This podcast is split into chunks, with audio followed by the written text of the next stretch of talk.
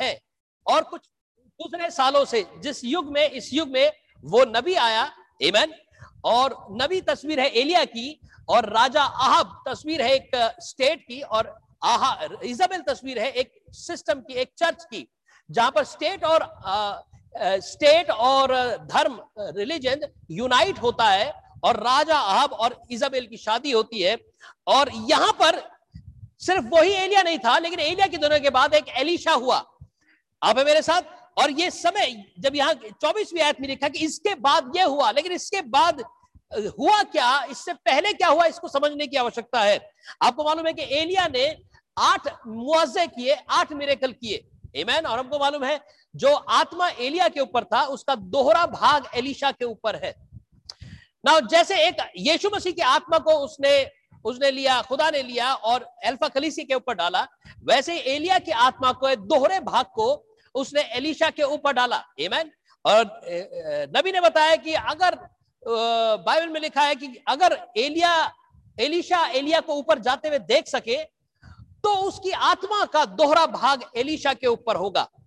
बल एक तरह से तो एलिया इस युग का नबी था जो 1946 से 1965 तक उसने सेवकाई करी। और एक तरह से एलिशा आज की ब्राइड है। लेकिन आइए तो हमको उथले में नहीं रहेंगे। आइए हम थोड़ा सा गहरे में चले, क्योंकि अगर हम इसमें बैलेंस नहीं करेंगे तो हम हमारी कलीसिया, हमारी रिवाइवल बेदारी कलीसिया में से खत्म हो जाता है अगर हम वचन के असली प्रकाशन को छोड़ देंगे। क्योंकि सिर्फ़ एलिया इस युग का नबी नहीं था, और इस युग की ब्राइड अलीशा ही नहीं है। लेकिन गौर से समझिएगा, एलिया के अंदर आत्मा मसीह का आत्मा था। इस युग में जो एलिया था, उसके अंदर आत्मा मसीह का आत्मा था, और वही एलिया का आत्मा जो आज से 2000 साल पहले हुआ वही आत्मा के अभिषेक में, इस युग में, इस युग का नबी चला। Amen? और ऐसा नहीं कि नबी चला गया, अब वो नबी का समय चला गया भैया। अब सिर्फ़ ब्राइड का समय, जिसे एलिया एलिशा कहते हैं। आइए इस समय से थोड़ा सा और आगे समझे और बढ़े कि सिर्फ़ एलिया ही नहीं था एलिया इस युग का, और एलिशा ही ब्राइड नहीं है। लेकिन वो एलिशा एलिया की जो सेवकाई थी, और जो एलिशा की सेवकाई थी, वो दोनों ही सेवकाइयाँ इस युग के नबी में। 1965 तक भी चली। एमेन और वही आत्मा जो एलिया के अंदर था इस युग का, और वही आत्मा जो एलिशा का आत्मा उसके अंदर भी था। एमेन वही आत्मा यहाँ पर भी अगर आएगा, उन इंडिविजुअल्स के अंदर, उस ब्राइड के लोगों के अंदर सो वो आत्मा काम करेगा जो एलिया या एलिशा का आत्मा है। सो एलिशा सिर्फ़ ये नहीं कि एलिशा आज है 1965 के बाद एलिशा नहीं था तब। 1900 जी नहीं 1965 से में भी, से भी पहले। आ, उस युग के नबी के अंदर वो एलिया और एलिशा का आत्मा काम करता था। क्योंकि जो चीज़ें हम पढ़ेंगे वो ताल्लुक सिर्फ़ इस युग के लिए नहीं रखती लेकिन वो ताल्लुक पहले और दूसरे विश्व युद्ध के आसपास भी रहती हैं। इवन सो आइए इससे पहले चौबीसवीं आयत से आगे पढ़ पढ़े। एक तस्वीर में आपके सामने रखना चाहता हूँ और तस्वीर में कुछ इस तरीके से है कि यहाँ से इससे पहले की इस चौबीसवीं आयत में के बाद क्या हुआ? और क्या हो रहा है, इससे पहले कुछ अध्याय को देखना ज़रूरी है, क्योंकि जितने मेरेकल्स मुआजे एलिया ने किया, उससे दोहरे मेरेकल्स मुआजे एलिशा ने अपनी सेवकाई में करे। इवन आठ मेरेकल एलिया ने करे और सोलह मेरेकल एलिशा ने करे। और अगर आप देखें तो इसके मेरेकल शुरू हो जाते हैं, लेकिन मैं हर मेरेकल के तरफ़ नहीं, लेकिन अगर आप देखें पाँचवें मुआवजे की तरफ़, आपको मालूम है कि कैसे एलिशा ने उस विधवा के घर में जो तेल था उसको बढ़ा दिया। एक अकाल के समय जब उस, उसका बेटा और वो, वो उसके उनके पास कुछ नहीं था उन्होंने कहा कि तुम्हारे पास क्या है? कुछ नहीं है। उसने कहा बर्तनों को इकट्ठा कर लो। Amen? आज वो ब्राइड उन बर्तनों को वेसल्स को इकट्ठा कर रही है। उसने कहा जितने ला सकती हो ले आओ। जहाँ से मांग सकती हो ले आओ। Amen? और उन्होंने उस कमरे में उन बर्तनों को रख दिया। और हर एक हर एक बर्तन को तेल से भर दिया उस मेरेकल में। और उसने अपने पुत्र से कहा कि और कुछ बर्तन है। उसने कहा, बस और नहीं है, यही आखिरी बर्तन था। उस आखिरी बर्तन को भी तेल से भर दिया। ना बर्तन और बर्तन में और आप हैं। Amen? और तेल वो पवित्र आत्मा है, जो इस युग में भरपूरी से ब्राइड को दिया गया। ये अलग अलग तरह के मेरेकल एलिशा ने अपने समय में करे। और उसके बाद उसने छठा मेरेकल किया, जहाँ पर एक शुरेमान स्त्री थी। कि तो वो याद है, अगर आप कुछ महीनों पहले के संदेश पे ध्यान करेंगे कि एलिया के दिनों के बाद एलिशा के साथ वो सुनामी स्त्री थी, जिसके बच्चे नहीं हुआ करते थे और उसका पति था। और जब एली, एलिशा उसके पास से घर के से गुजरा तो उसने पति से कहा, क्यों ना अपने इस एलिशा के लिए, इस खुदा के जन के लिए हम एक कोठरी बना देते हैं? और वो वहाँ जाके रहा। और गिहाजी जो एलिया एलिया, एलिशा का दास था सेवक था उससे उसने कहा कि स्त्री को क्या चाहिए? इसको बुला अपने पास और पूछ इससे क्या चाहिए? और जब उसने देखा तो उसने कहा, उसके पास संतान नहीं है। और एलिशा ने कहा कि जीवन की ऋतु के अनुसार, जैसे उत्पत्ति 18 में उसने सारा को कहा था, जीवन के अनुसार मैं तुझे विज़िट करूँगा, जैसे सारा को कहा था। उसने कहा, इसी तरीके से तेरे पास भी वो पुत्र आएगा। एमैन और एक साल बाद उसके पास जब वो पुत्र आया, और हमको याद है, जैसे वो पुत्र मरा और कुछ समय बाद वो पुत्र मर गया और एलिशा के पास वो स्त्री सुनामी स्त्री गई आ, आ, उस आ, अपने बेटे को उस कमरे में लेटा के उसी बिस्तर पे लेटा के जिस बिस्तर पे एलिशा लेटा करता था। और एलिशा उस समय करमेल पे था। तो ध्यान रखिएगा कि एलिशा समहाव कुछ इलाकों में ही घूम रहा है। कभी वो बेतेल पे चला जाता है कभी को करमेल पे चला जाता है। बस इन्हीं दो तीन पहाड़ों में रहता है इन्हीं दो तीन लोकेशंस में रहता है और यही घूमता रहता है कुछ पहाड़ों पर। एमन और ये स्त्री जब एलिशा के पास गई उसने कहा दूर से देखा कौन आ, वो आती है? और उसने एलिशा को लेकर साथ गई। उसने कहा तेरे जीवन की शपथ में तेरे को नहीं छोड़ूँगी। एमन जैसा कि एलिशा ने एली, एलिया को कहा था। आप मेरे साथ? तो हम देख चुके हैं इस बातों को कुछ गुजरे दिनों में जब वो स्त्री एक घर से मैं, आइए मैं अपनी भाषा शैली बदलू ताकि ये संदेश ब्राइड के लिए है मेच्योर लोगों के लिए है। ये वो संदेश है जब अब अब और तब में हमारा जाना है ब्राइड की एक रैप्चर की तैयारी है। वो कब्रें खुलने का समय अब है जो सालों साल से हम और आप प्रचार कर रहे थे वो समय अब घटित होने आया है। ये सिर्फ़ सभाएँ नहीं है जो मैं ले रहा हूँ। ये कुछ ऐसी तैयारी का समय है कि जो मूर्ख कुआरी होगी शायद वो तेल ना प्राप्त कर सके वो उसके लिए मुझे क्षमा करे मैं कहूँगा। लेकिन जो ब्राइड है ये उसके लिए कुछ आखिरी सभाएँ हैं जहाँ पर रोज बरोज वो इन सभाओं से इसलिए तो ये सभाएँ कर रहे हैं। नहीं तो हमको क्या है? हम हफ़्ते में एक बार मीटिंग ले आराम से और खुद मेडिटेट करें। जी नहीं लेकिन जो तेल है वो तेल दिया जा सकता है अभी। आप उस तेल को अपने पास भरने क्योंकि उससे आपकी रोज बरोज तैयारी होगी। रोज बरोज आप खुदा के करीब और करीब आते चले जाएँगे? सो so, हम देख चुके हैं कैसे एलिया आइए मैं अपनी भाषा शैली मैसेज की भाषा शैली में ले आओ ताकि हम अगर मेच्योर लोगों से बात कर रहे हैं, जिन्होंने संदेश पढ़ा है अपनी तैयारी के समय तो वो समझ पाएँगे मैं क्या कह रहा हूँ।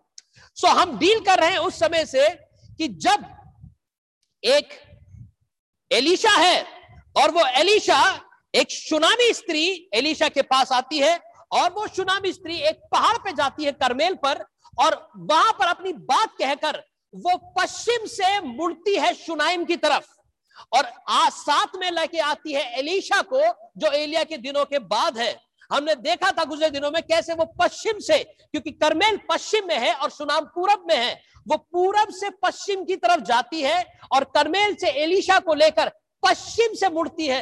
हमें मालूम है कि ब्राइड इस युग में पश्चिम से मुड़ेगी। Amen. One of this days she will turn at the west वो पश्चिम से मुड़ेगी। और जब वो आई तो एलिशा के साथ आई और एक पहाड़ से लेकर वो एक लकड़ी के कमरे में आई जहाँ पर उसका बालक मृत था। एमैन और सात छीकों के द्वारा वो बालक जीवित हो गया। एमैन ये मेरेकल एलिशा का सातवां मेरेकल था, जो एलिशा ने उस स्त्री के साथ उसके घर में किया। आप है मेरे साथ?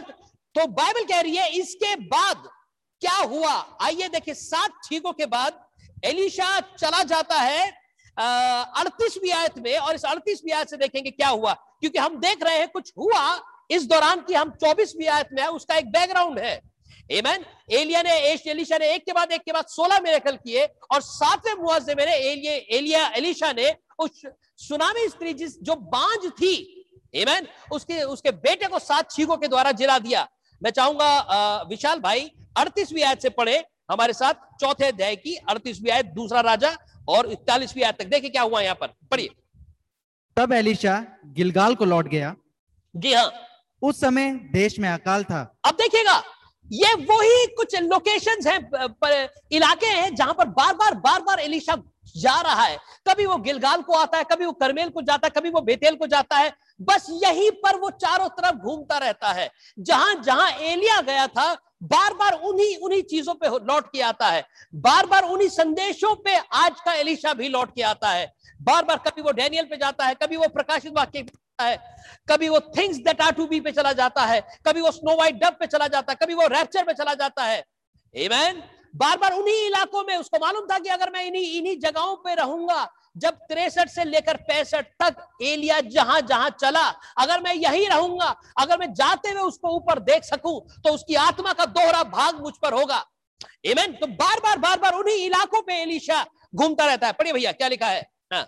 और भविष्य वक्ताओं के चेले हाँ। उसके सामने बैठे हुए थे। और भविष्य वक्ताओं के चेले उसके साथ बैठे हुए थे। आ, मैं कहूँगा कि पिछली बार हम बैठ के आपसे बात कर रहे थे। समहाउ मेरा तरीका मुझे टेबल टॉक तो घर में करना बहुत अच्छा लगता है बैठ के लेकिन मेरा तरीका समहाउ मैं थोड़ा बंधा बंधा महसूस करता हूँ। जब मैं खड़ा होता हूँ तो आत्मा की फ्रीनेस होती है और हम आराम से आपसे बात कर सकते हैं। सो खुदावन का नाम मुबारक हो। आज भाइयों ने ये अवेलेबल कराया ताकि हम आपके साथ बात कर सके। पढ़िए ब्रदर क्या लिखा है? हाँ। और उसने अपने सेवक से कहा हाँ। हांडा चढ़ाकर भविष्य के चेलों के लिए कुछ अब पका। देखिएगा एलिया एलिशा कर क्या रहा था? एलिशा कुछ कर रहा था इस दौरान। इससे पहले कि जो हमने अध्याय पढ़ना चाहा, आज चौबीसवीं आयत से आगे, वो एलिशा का चौदवा मेरेकल है। लेकिन इसके बाद दो मेरेकल और करता है एलिशा। उतने मेरेकल जो डबल पोर्शन में एलिया के बाद एलिशा ने करे। लेकिन जो मैं आपके साथ देख रहा हूँ, वो बेटी के सुनामी स्त्री के बेटे को जिलाने के बाद, जो कि सातवां मुआवजा था उसके बाद वो एक आठवें मेरेकल में चला जाता है, जहाँ पर उसने उस हांडे में से मौत को हटा दिया। Amen? अर्थात एक रिजरेक्शन को लेके आ गया। एलिया एलिशा कुछ कामों को कर रहा था एलिया के दिनों के पश्चात। क्योंकि ध्यान रखिएगा, मेरा विषय क्या है? हमने पिछली बार इसका एक बैकग्राउंड बनाया था विषय को लेकर डैनियल को लेकर, जो विषय है एक विश्वव्यापी महामारी और एक विश्वव्यापी मंदी के समय एलिशा मैं सिर्फ़ महामारी पर नहीं रुक रहा हूँ लेकिन आज शाम प्रभु चाहे तो हम एलिशा तक भी आएँगे क्योंकि जब ये महामारी चल रही थी पृथ्वी पे तो एक एलिशा भी पृथ्वी पे था। आई होप आप एक पिक्चर पकड़ पा रहे हैं क्योंकि आज शाम प्रभु अगर चाहे तो हम एक तस्वीर को अ, आपके सामने रखेंगे। और किसी ने कहा a picture speaks a thousand words एक तस्वीर हज़ार शब्दों को कहती है। आप अगर एक लेटर लिखो उससे आपको पूरा लेटर पढ़ना पड़ता है और आप इतनी बातें बहुत बा, बातें आपको लिखनी पड़ेगी ताकि आपको एक तस्वीर उभर के आए। लेकिन अगर आप एक तस्वीर दिखा पाओ उस तस्वीर से अलग अलग एंगल से अलग अलग चीज़ें शब्दों को आपको दे, देखने में सहायता मिलेगी। एमेन सो हम एक तस्वीर आपके सामने रख रहे हैं उन उस सीज़न की उस मौसम की उस टाइम की। एमेन जिस समय जो मौसम था रैप्चर का जो मौसम था अकाल का मरी का कुछ ना कुछ हर जगह चल रहा था। जैसे पिछली बार हम देख रहे थे एक ड्रामा है। वर्ल्ड काउंसिल ऑफ़ चर्चेस उसमें एक एक्ट प्ले करता है। एक पेंडेमिक कोरोना एक एक्ट प्ले करता है। राजा दुनिया के राजनीति दुनिया की चर्चेस एक एक्ट प्ले करते हैं। ब्राइड एक एक्ट प्ले करती है।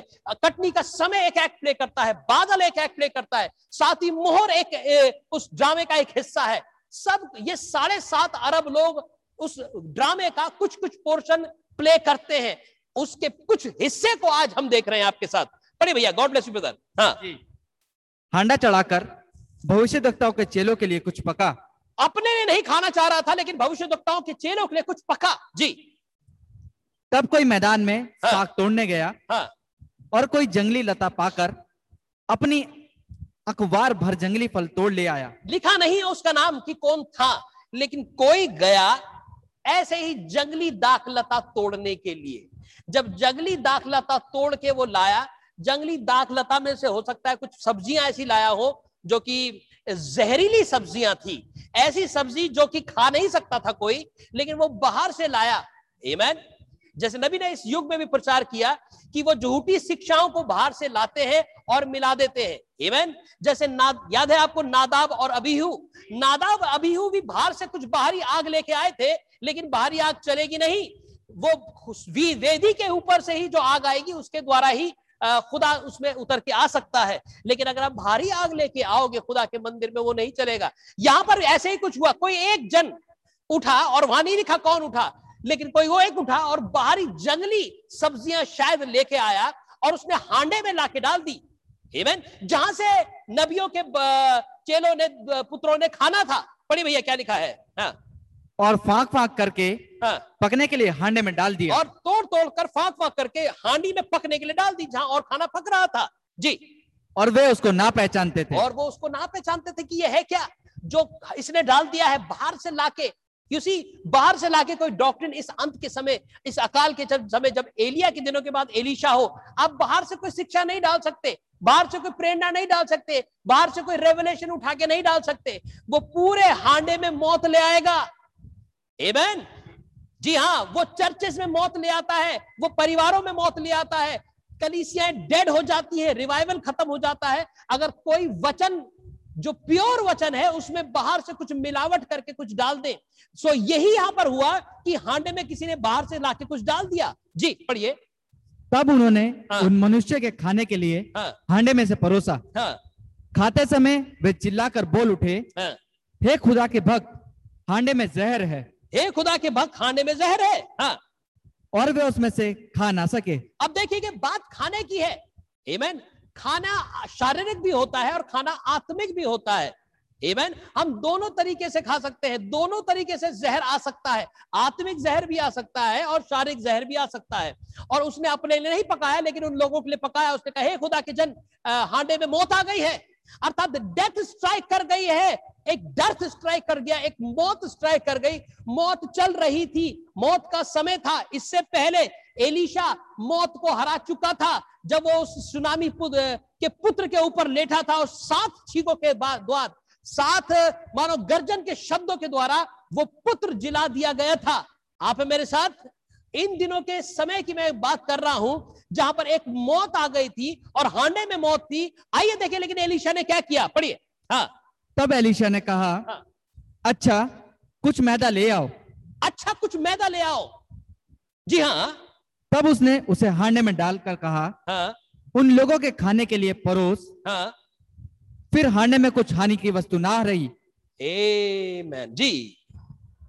And there was no harm in the pot कुछ खाने की, कुछ लेके आया, वो ले, लेके आया, यहाँ लिखा है he then bring meal then he said bring then bring meal and he cast it into the pot उसने कहा, कुछ कुछ खाना गेहूँ लेके आ मील गेहूँ कैसा? एक फाइन मील एक ऐसा गेहूँ जो सिर्फ़ ऐसे नहीं, लेकिन बहुत ही बारीक पिसा हो।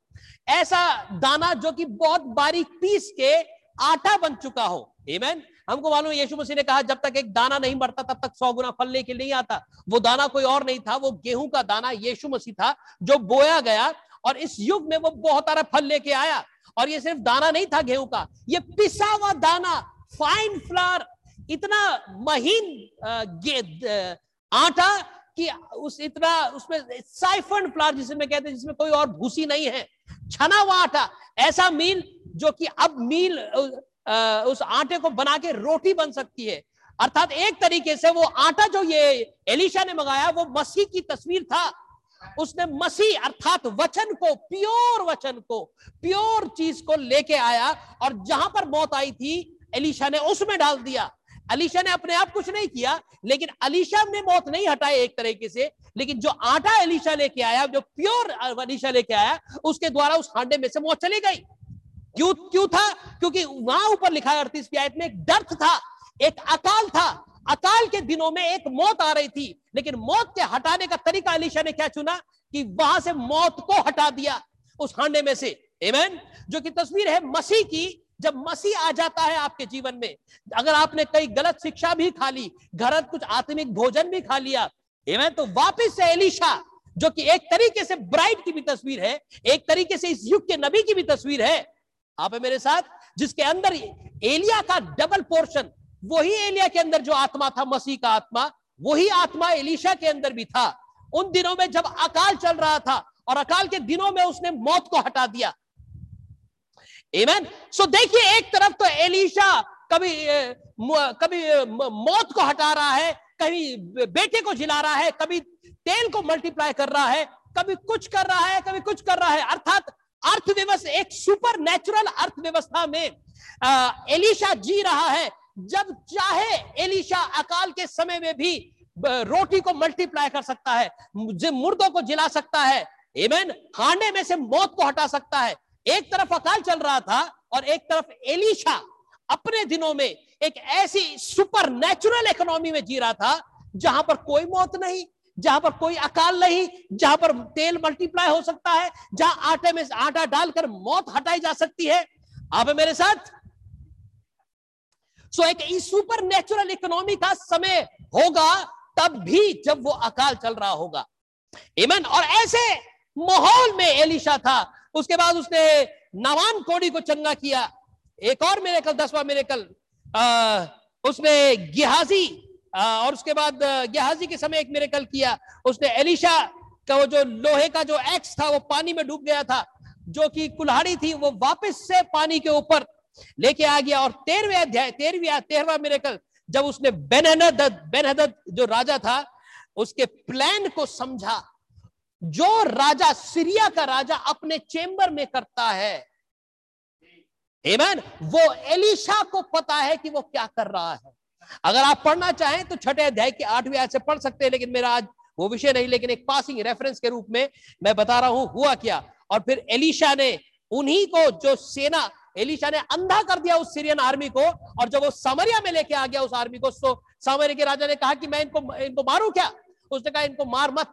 लेकिन इनको लिए भोजन पर उस खाना खिला और शांति से इसको इनको भेज दे। वही बेनहद राजा बेनहद राजा चौबीसवीं आयत में कुछ कहना शुरू करता है इसको देखेंगे। लेकिन बेनहद ने जो किया अपने चेंबर में जो सीरिया का राजा अपने चेंबर में कर, कर रहा था वो सीक्रेट्स एलिशा को मालूम थी कि ये ये जो बीमारी लाने वाला है ये जो परेशानी विपत्ति लाने वाला ये कौन है?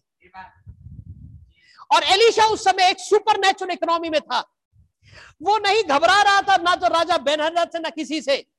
ए, मैं, मैं उन दिनों की बात कर रहा हूँ। यह है वो घटना।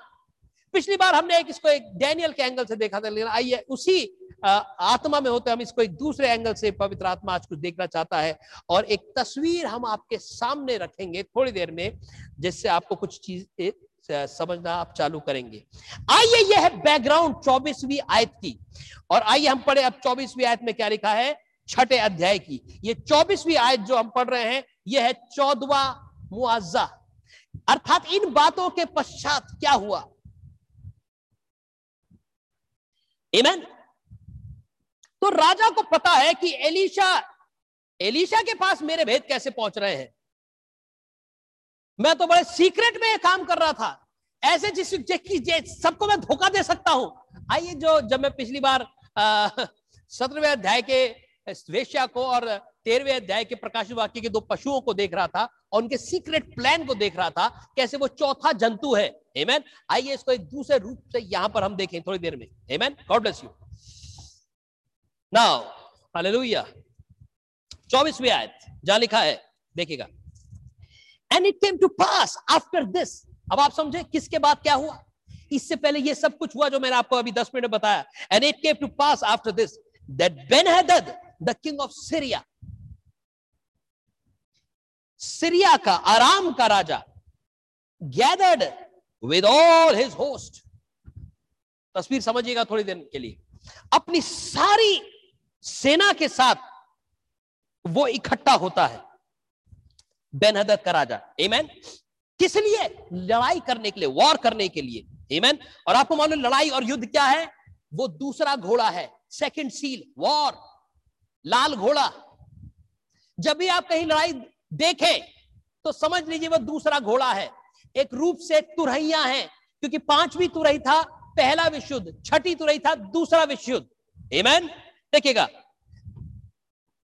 They started war and went up और गया विद ऑल हिज होस्ट अपनी सारी सेना के साथ गया एंड बिसीच्ड समरिया इज़राइल के राज्य समरिया को उसने चारों ओर से घेर लिया। ही बिसीच्ड समरिया ये जो शब्द है बिसीच्ड इसका मतलब है चारों तरफ़ से घेर लेना। जैसे अगर आपको याद हो जैसे रोमन जनरल टाइटस ने इसराइल को चारों तरफ़ से घेर लिया था। घेरा किस लिए जाता है? इससे पहले कि राजा इससे राजा अटैक करे उस देश की तरफ़ देश में घेरा इसलिए जाता है कि कोई अंदर नहीं जा सकता कोई अंदर से बाहर नहीं आ, सक, आ सकता। कहने मतलब चारों तरफ़ से रसद सप्लाई सब बंद। जितना भी खाना भोजन वस्तु होगी वो खा के खत्म कर देंगे लेकिन बाहर से सप्लाई कट। किसी चीज़ की भी सप्लाई हो वो कट। अपने आप ही वो धीरे धीरे सब कुछ खनिज पदार्थ खत्म हो जाएगा, रुपए, पैसे खत्म हो जाएँगे, सब कुछ खाने की चीज़ें खत्म हो जाएगी। अब सिर्फ़ एक चीज़ रह जाएगी, किसी, किस तरह से सरवाइव करें। फिर बाद में रोमन जनरल टाइटल के समय ऐसा हुआ कि लोगों ने जोसेफस लिखता है कि उन लोगों ने एक दूसरे के बच्चे भी खाना शुरू कर दिए। उन्होंने पेड़ों की छाल को खाना शुरू कर दिया। जो कुछ भी खाया जा सकता है उन्होंने खाया।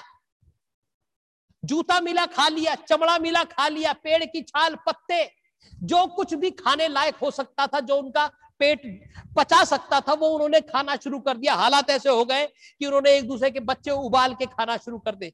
सोचिए, जब इंसान एक दूसरे के बच्चे उबाल के खाना शुरू कर दे तो क्या इंसान की परिस्थिति हो सकती है? क्योंकि ये राजा का टारगेट यही था। ध्यान रखिएगा, मेरा विषय वही है। ग्लोबल रिसेशन और ग्लोबल पेंडेमिक क्योंकि ये ग्लोबल, ये नेचुरल मरी नहीं है, ये नेचुरल अकाल नहीं आ गया। क्योंकि राजा बेनहदत ने जब सामरिया को चारों तरफ़ से घेरा और ये परिस्थिति खड़ी कर दी कि बाहर से, अंदर से सब कुछ कट ऑफ़ तो ये करा इसलिए जाता है ताकि एक रिसेशन को पैदा किया जाए। रिसेशन था नहीं, अकाल था नहीं, इसे कहते हैं, इसे कहते हैं अकाल को पैदा करना। सहारनपुर को का रास्ता बंद कर दो, पोटा साहब का, हरिद्वार का, तीरी का रास्ता बंद कर दो, जहाँ से देहरादून की सप्लाई है अगले एक महीने के लिए। एक महीने बाद देखेगा देहरादून में क्या होता है। छह महीने के लिए बंद कर दू तो और अगर दो साल के लिए बंद कर दू, या पाँच साल के लिए बंद कर दू, यहाँ पर आज मनुष्य नहीं दिखेंगे। हाल ऐसा हो जाएगा। और इससे पहले कि अगर राजा, अगर अगर एक राजा दूसरे देश पे अगर चढ़ाई करता है वो चढ़ाई ऐसे नहीं कर देता। वो चढ़ाई करने से पहले उस देश के बारे में पढ़ता है, अपने जासूसों को भेजता है, देखता है, मैं कहाँ से अटैक कर सकता हूँ। क्या इनकी इकोनॉमी है? क्या चीज़ बंद कर दूँ तो ये मर जाएँगे? क्योंकि सर्वाइवल ऐसा था कि अब सर्वाइव करने के लिए ही था सब कुछ बस। जो कुछ भी था बैंक में पैसे भी पड़े थे तो वे बिल्कुल बेकार थे। सोना चांदी कुछ भी था तो सब बेकार हो सकता है। हो जाएगा। क्योंकि साग, सब्ज़ी और जो भी खाने, खनिज पदार्थ, दालें, मीट, मछली, अंडा, ये सब कहाँ से आएगा? ये तो बाहर से ही आएगा। या जितना आप पैदा कर सकते हो, कितने साल? एक साल, दो साल, पाँच साल? अपने आप ही वो सर, अपने आप ही वो खत्म हो जाएँगे अगर मैंने बाहर से सब कुछ रसद बंद कर दी। यहाँ से ये कट, यहाँ से ये कट, यहाँ से ये कट, यहाँ से ये कट, और धीरे धीरे वो देश ही खत्म। तो इसे कहते हैं कि फेमाइन को फेमाइन ऐसा फेमाइन जो आदमी ने डिज़ाइन किया हो फेमाइन आदमी के द्वारा मैन में डिज़ाइन फेमाइन जैसे जैसे इकोनॉमी को अगर ऊपर नीचे करना हो तो कुछ नहीं, जो वैक्सीन बनाने वाले हैं वैक्सीन के लिए वैक्सीन बनाने वालों की तो लॉटरी खुल गई। अब उससे क्या हुआ? उससे रेट दवाइयों के ऐसे ऊपर चले गए कि जो वैक्सीन बनाने वाले वो अरबपति, करोड़पति, अरबपति हो गए और लोगों के पैसे जो जमा भी थे वो दवाइयों पे और वैक्सीन पे जा रहे। आप है मेरे साथ? एक तरीके से इकोनॉमिक क्रंच को क्रिएट करना मार्केट को बनाना। मार्केट थी नहीं वैक्सीन की तो मार्केट बनाई जाए वैक्सीन की। इसे कहते हैं मार्केट को क्रिएट करना। तो जैसे मार्केट क्रिएट कर दी जाती है किसी चीज़ की, वैसे ही फेमाइन भी क्रिएट किया जा सकता है। एमैन अकाल भी क्रिएट ये ये खुदा की तरफ़ से अकाल नहीं ये मनुष्य के द्वारा बनाया हुआ अकाल। और इससे पहले कि जब कोई राजा मैं वॉर पढ़ रहा हूँ आपके साथ। एमैन और तेईसवीं आयत में लिखा है भैया पढ़िए। विशाल भाई क्या लिखा है? पढ़िए। हाँ। हाँ तेईसवीं आयत? जी। माफ़ पच्चीसवीं आयत। तब शोमरोम में बड़ा अकाल पड़ा हाँ। और वह ऐसा घिरा रहा कि अंत में एक गधे का सिर सुनिएगा। ये बिसीज शब्द का मतलब है चारों तरफ़ से घेर लेना। और यहाँ लिखा है पच्चीसवीं आयत में, चारों तरफ़ से घिरा रहा। इस तरीके से घिरा रहा कि वहाँ पर अकाल, महाअकाल पड़ गया। आप देख रहे हैं पिछले छह महीने से किसानों का क्या हो रहा है। पंजाब को छोड़कर वो दिल्ली, गाजियाबाद, मेरठ की सड़कों पे पड़े हुए हैं बेचारे। कभी कभी मेरे को उनके ऊपर सच में ऐसा आता है कि उनके बीवी होंगे, उनके बच्चे होंगे, उनके परिवार होंगे, कैसी परिस्थिति होगी? शायद छोटा मोटा किसान होगा वो भाई और वो आके एक दो बीघा ज़मीन होगी उसके पास या ज़्यादा जमीनें होंगी, वो आलू, प्याज, टमाटर उगाते हैं और बेचते हैं। और पॉलिसी गवर्नमेंट क्या है कि इसको आप गवर्नमेंट को नहीं, इसको प्राइवेटाइज सेक्टर बना दो। ताकि अब वो कहीं भी किसी भी मंडी में जाके बेच सके और उसको मोनोपोलाइज मोनोपोलाइज कर दी जाए मार्केट और सबके पास जो असली रेट मिलना चाहिए, वो किसान को रेट ना मिले। इवन जो किसान का अपना ही सौदा है, अपना ही माल है। चलो, वो तो बड़े बड़े किसान हो गए, लेकिन अगर आप, आपने चारों तरफ़ देखें, क्या कहे कहे सोचिए, कहीं मैं सोचता हूँ, जो लोग घर में बैठे हुए हैं आज इस समय, हम पढ़ेंगे, चिंता ना करें, लेकिन देखिए, इसको समझते हुए पढ़ेंगे। जो आज अपने घरों में है जिनके पास तनख्वाहें आ रही है, चाहे वो पचास परसेंट आ रही है, साठ परसेंट आ रही है, उनको भी नहीं पता ये तनख्वाह कब तक आएगी। फ्यूचर में सिक्योरिटी रहेगी कि नहीं? जॉब सिक्योरिटी रहेगी कि नहीं? बच्चे अभी छोटे हैं, बच्चे पढ़ रहे हैं। उन्हें ये नहीं और ये तो है नौकरी वाले। कुछ लोग ऐसे हैं जो प्राइवेट सेक्टर में है और जब घर जा रहे, बैठने के लिए बोल दिया उनको। उनको ये नहीं पता कहाँ से कहाँ से आएगी आगे की तनख्वाह, कहाँ से आएँगे पैसे। कुछ लोग जो नौकरी वाले नहीं थे, बिजनेसमैन थे, उनकी उनकी दुकानें बंद हो गई। एक मिडिल मिडिल मिडिल मैन जो बिजनेसमैन होता है, जिसकी बहुत बड़ी दुकान नहीं होती, लेकिन किराने की दुकान है। सिर्फ़ किराने नहीं, किसी और चीज़ की दुकान है।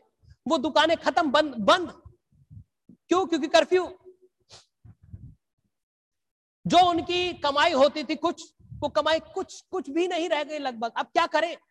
क्या करें उन लोगों का जो बेचारे मैं देखता हूँ? हमारे भवन के सामने ही और आसपास अगर देखें उनको ही उन्हीं के पास ये अभी तक सप्लाई है कि वो अपनी साग सब्ज़ी बेच सकते हैं। बेचारे साग सब्ज़ी लाते हैं, आलू, टमाटर, प्याज। खुद को कोरोना भी हो रहा है और कोरोना में भी जूझ रहे हैं और किसी तरह से आलू, टमाटर, प्याज, अदरक, लहसन, सब्ज़ियाँ बेचकर जो उनको पैसा मिलता है उससे गुजारा, गुजर बसर कर रहे हैं। सोच के देखिए, इस इस इस समय में उन लोगों का क्या, जिनके पास तो नौकरियाँ तो है फिर भी, और तनख्वाहें भी आ रही। उनका क्या जो डेली वेजेस के मजदूर हैं, जो डेली दिहाड़ी करते थे बेचारे, और माँ बाप बच्चे ये सोचते थे कि पापा जाएँगे तो रात को हमको खाना मिलेगा। अब पापा कहीं जा ही नहीं पाते हैं।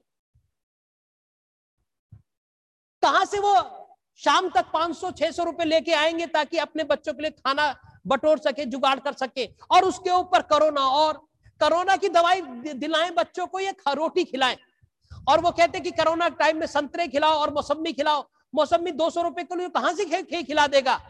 उसके पास तो रोटी खाने तक के लिए पैसे नहीं। तो अकाल, जबकि इस इस मजदूर की पहले दिहाड़ी मिल रही थी डेली इसको। लेकिन अब ये बेचारा कहीं जा नहीं सकता। सोच के देखिए, हम लोग, लोगों के पास, जिसके पास थोड़ा बहुत भी अगर कुछ बचा है, अगर आप उनको देखें जिनके पास कुछ नहीं है, आपका दिल आंसुओं से रोएगा उन लोगों के लिए कि वो क्या करें, क्या कर सकते हैं उन लोगों के लिए हम? ऐसे परिस्थिति में सिचुएशन में परिस्थितियों में बाँध दिया। क्योंकि सब कुछ बंद है सप्लाई बंद है। ये अपने आप आया हुआ अकाल नहीं है, ये मैन मेड क्रिएटेड अकाल है। जैसे यहाँ पर बेन हदद सीरिया का राजा समरिया को चारों तरफ़ से घेर कर आदमी के द्वारा बना हुआ अकाल लेके आ रहा है। मैं एक तस्वीर रख रहा हूँ आपके सामने अकाल की। उन दिनों की जब एलिशा था और एलिशा एक सुपर नेचुरल इकोनॉमी में था और वो जो कह रहा था वो हो रहा था।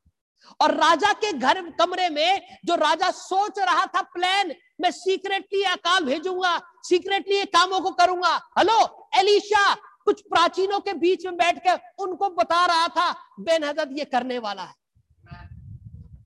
क्या आपको तस्वीर दिख पा रही है? मैं एक ब्राइड को प्रचार कर रहा हूँ आज शाम।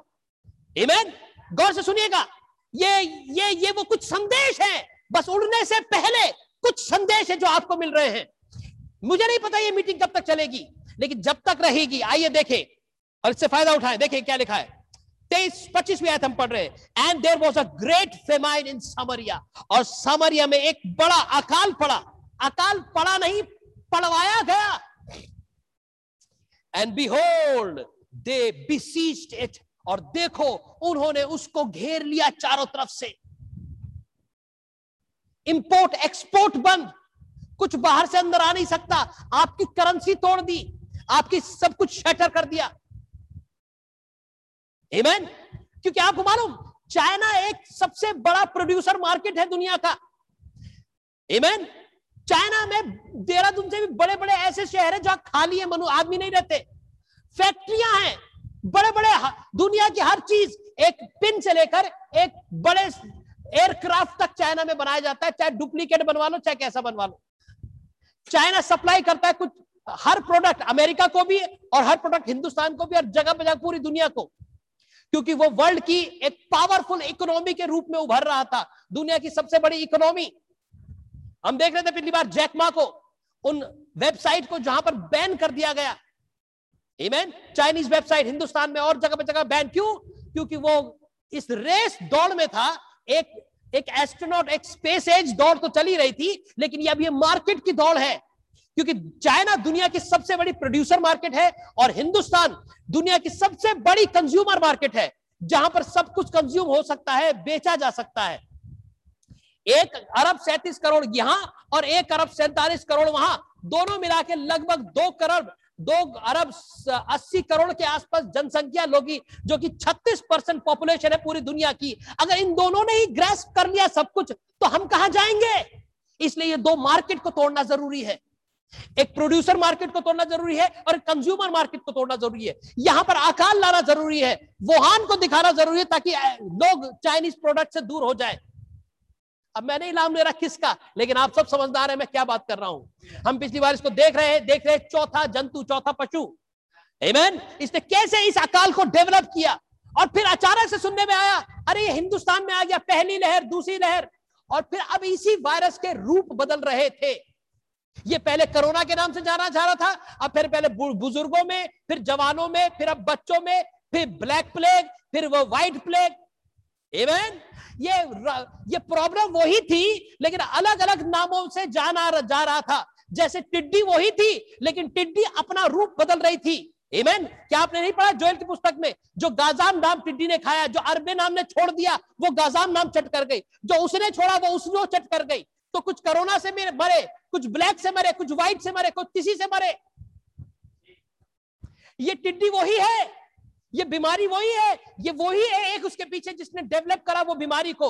लोग आज जान चुके हैं, ये कोई नेचुरली प्रोड्यूस्ड वायरस नहीं, ये एक लेबोरेटरी में प्रोड्यूस्ड वायरस है, जिसमें चाइना भी शामिल है और बड़े बड़े देश शामिल हैं। लोग कह रहे हैं, लेकिन आइए देखें बाइबल क्या कह रही है इसके बारे में?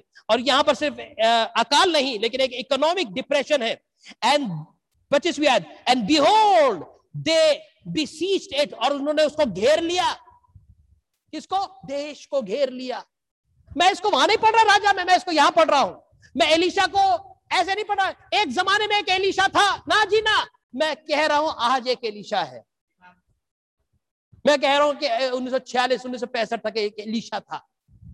इमेन और उस समय क्या हुआ? हमने कहीं से उठा के नहीं देखना क्या हुआ उस समय। व्हाट्सएप से फेसबुक से, और यहाँ से, और वहाँ से। हमने यहाँ से देखना है कि क्या हुआ, और क्या हो रहा है, और क्या होगा। देखेंगे। और सुनिएगा एंड दे बी इट उन्होंने घेर लिया, कब तक? अंटिल शब्द गौर करिए, कब तक? यहाँ लिखा है? अंटिल अंटिल जब तक एन एस इज़ हेड वो sold for four score pieces of silver जब तक एक गधे का सर अस्सी चांदी के सिक्कों में बिकना शुरू नहीं हो गया, तब तक घेर लिया। अर्थात इकोनॉमी टूट गई बुरी तरह से और प्राइस एकदम से रेट ऊपर से बढ़ गए। मुझे बताइए, गधे का सिर कौन खाता है? गधे की टांग खाते हैं, गधे का गधा भी नहीं खाते लोग तो बकरा खाते हैं, मुर्गी खाते हैं, कुछ और खाते हैं। गधे, घोड़े, जानवर कौन खाता है? लेकिन वो कह रहा है, गधा का शरीर नहीं, गधे का सिर कितना मीट होता होगा गधे के सिर में? और कौन खाता होगा गधे का सिर? और यहाँ लिखा है कि जब तक एक गधे का, अब देखिए ये बता रहा है कि कितनी इन्फ्लेशन हुआ मार्केट में। मार्केट फ्लक्चुएट कितना ऊपर नीचे हो गई। हेलो जो इंश्योरेंस कंपनियाँ बोल रही थी ना, इतने पैसे लगाओ और तुम्हारे इतने पैसे 10 20 साल 15 साल में वहाँ पहुँच जाएँगे। हेलो मैं उनको हर बार समझाता था, हर बार समझाता था, तुम्हें नहीं पता अभी, तुम छोड़ दो। कुछ साल बाद देखो, वो जिनको समझाता था, पाँच साल बाद, दस, पंद्रह साल पहले पहले में आज अगर वो मेरे इस रिकॉर्ड को कभी सुनेंगे तो आपको समझ में आएगा मैं क्या कह रहा था। तो जो हम कह रहे थे वो आज सामने आ रहा है। पर इस पर आपकी इंश्योरेंस होती कितना अच्छा होता आपकी एश्योरेंस होती। Assurance blessed assurance Jesus is mine O what a taste of glory divine काश वो एश्योरेंस हमारे पास आज हो। देखिएगा। सो so, कह रहे कब तक इकोनॉमी बढ़ती रही?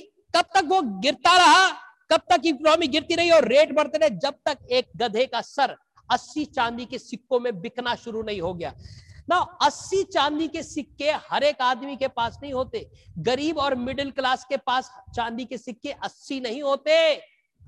एक एक चांदी का सिक्का बहुत महँगा होता है। और सोचो, अस्सी चांदी के सिक्के एक आम आदमी गरीब मुझ जैसे, आप जैसे के पास नहीं होते।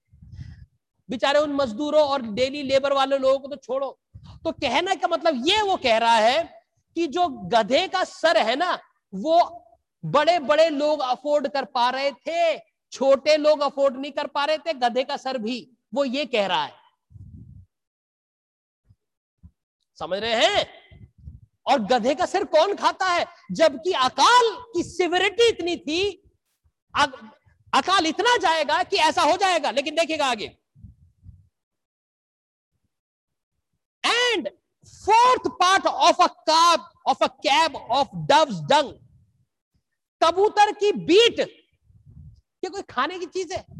कबूतर की beat. Doves dung for five pieces of silver अब ये कौन है? ये मिडिल क्लास है।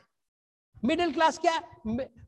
मिडिल क्लास अस्सी चांदी के सिक्के देके गधे का सर नहीं खा सकता। वो बीट खाएगा। क्या? जो पाँच सिक्कों में मिल सकती है। आप समझ रहे बीट तक पाँच सौ चांदी के सिक्कों में, और किसी के पास एक चांदी का सिक्का भी नहीं तो उसे बीट भी नसीब नहीं होगी। ये इन्फ्लेशन को बता रहा है, इतना इन्फ्लेशन बढ़ गया। तो गरीब आदमी बीट खा रहा है, अमीर आदमी गधे का सर खा रहा है। ये इकोनॉमी बन, ये डिप्रेशन ऐसा लाया हुआ था मैन मेड फेमाइन और हमको मालूम है फेमाइन क्या है? हमें मैं मालूम है फेमाइन है, काला घोड़ा अर्थात तीसरी मोहर। एमेन लड़ाई क्या है? लाल घोड़ा अर्थात दूसरी मोहर। तो दूसरी और तीसरी मोहर एक साथ चल रही थी। और अभी मौत आएगी जो कि चौथा घोड़ा है। ये मोहरे वहाँ नहीं है, मोहरे वो दो कलिसिया कालों में सफ़ेद घोड़ा, लाल घोड़ा, काला घोड़ा।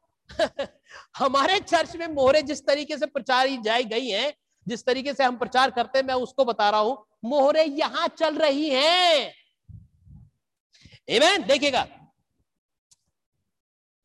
छब्बीसवीं आयत and as the king of Israel was passing upon the wall और जब इज़राइल का राजा अपनी किले की दीवार पे टहल रहा था,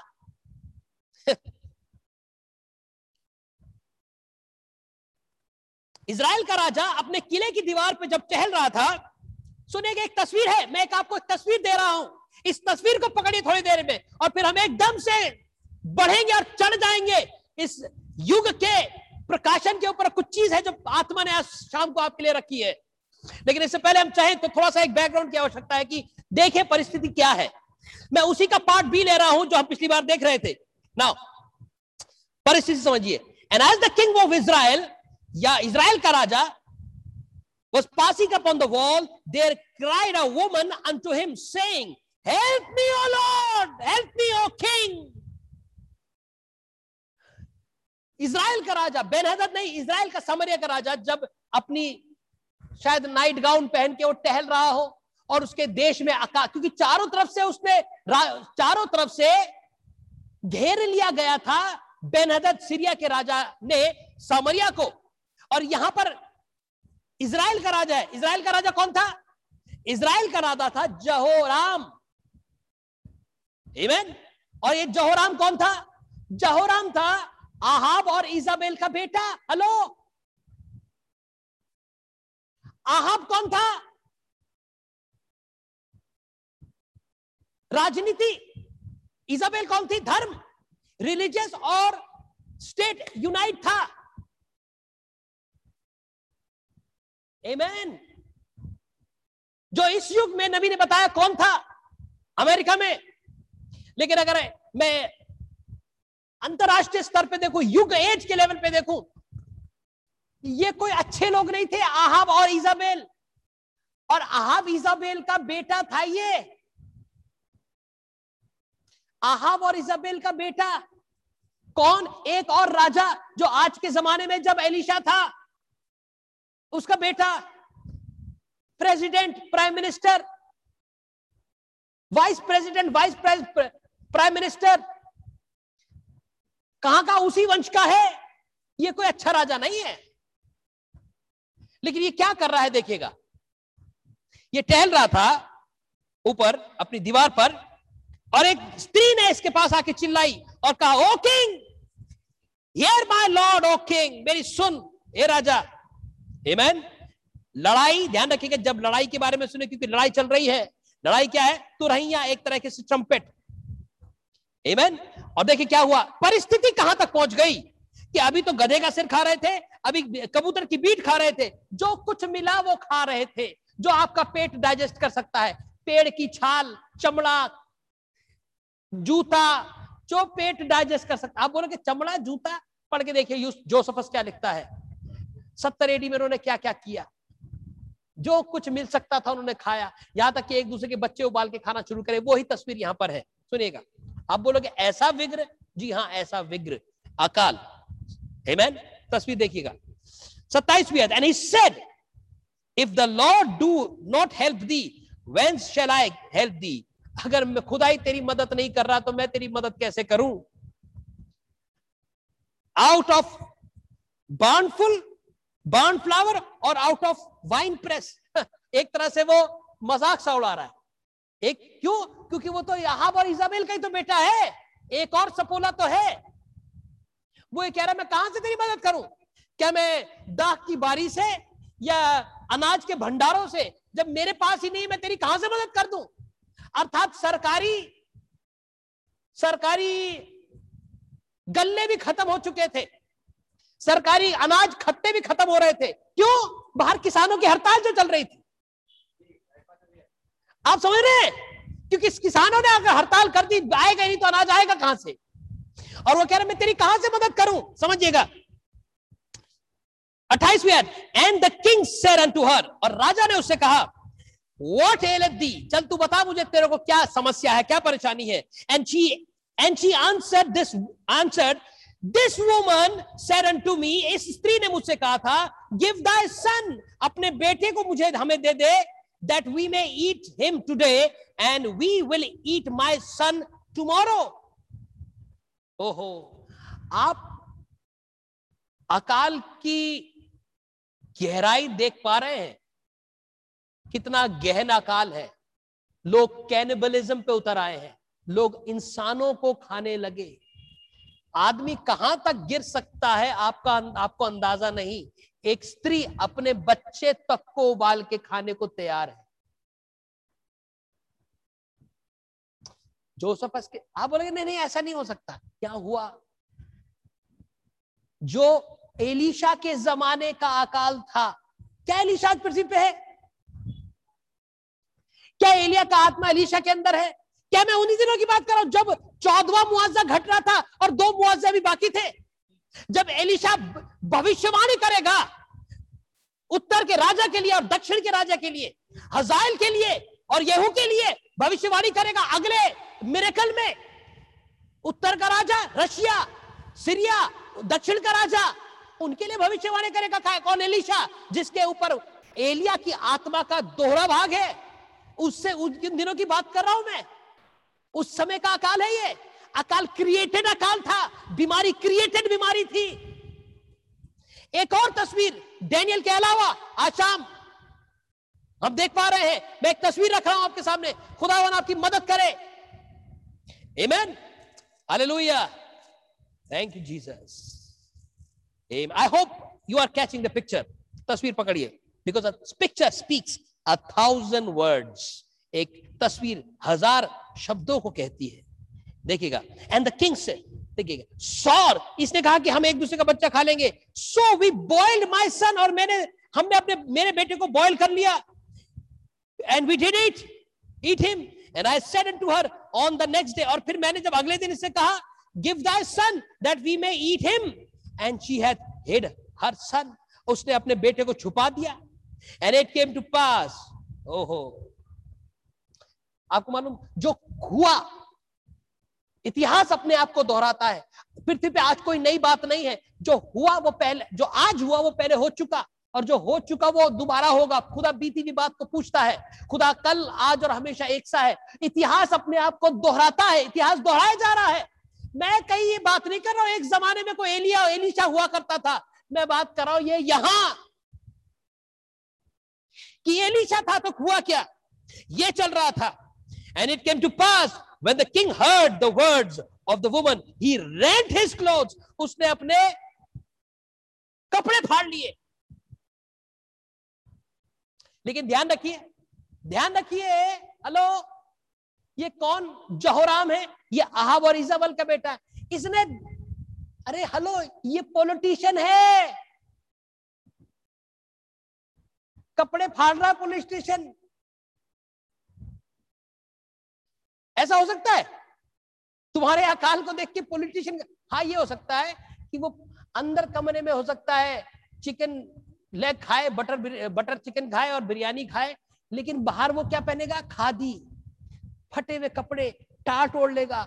दाढ़ी बढ़ जाएगी उसकी। हेलो दाढ़ी बढ़ जाएगी, बाल बढ़ जाएँगे, ताकि बाहर वालों को दिखे ओ ये मायूस है, उदास है ये खुश नहीं हो रहा है इस अकाल से। ये भी हमारे से ओ देखो, हमारे राजा की दाढ़ी बढ़ गई। ओ हमारा राजा खादी पहन के घूम रहा है। ओ हमारा राजा देखो कितना साधारण रह रहा है। सच में दुख है। ये देखिए, बेटा किसका है? ये देखिए, बेटा, समझेगा, एलिशा से वो नहीं छुप सकते। ये देखिए, ये आव और इजाबेल का बेटा है। हेलो, मैं कुछ कह रहा हूँ। अगर आप, आत्मा अगर आपके पास है, वो समझाएगा आपको। Amen. ये खादी ऐसे नहीं पहन रहा। ये दाढ़ी ऐसे नहीं बढ़ा रहा। ये ये ये कपड़े ऐसे नहीं फाड़ रहा अपने। ये पॉलिटिशियन है, राजनीति खेल रहा है कुछ। And he passed upon the wall ओहो, खादी पहन के या फटे कपड़े पहन के? यहाँ से यहाँ से नहीं फटा था, यहाँ से फटा था, यहाँ से। तो इस वाले हिस्से को दीवार के, यहाँ दीवार थी पब्लिक वहाँ खड़ी हुई। तो इस वाले हिस्से को दिखा के ताकि ये फटा हुआ हिस्सा दिखे।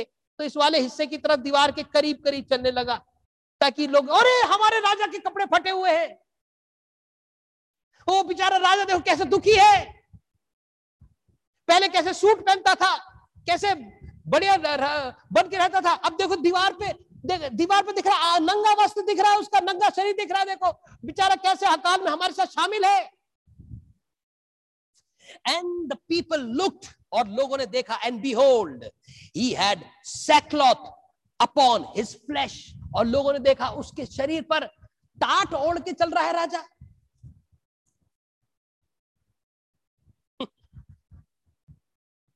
आवर किंग हमारा राजा।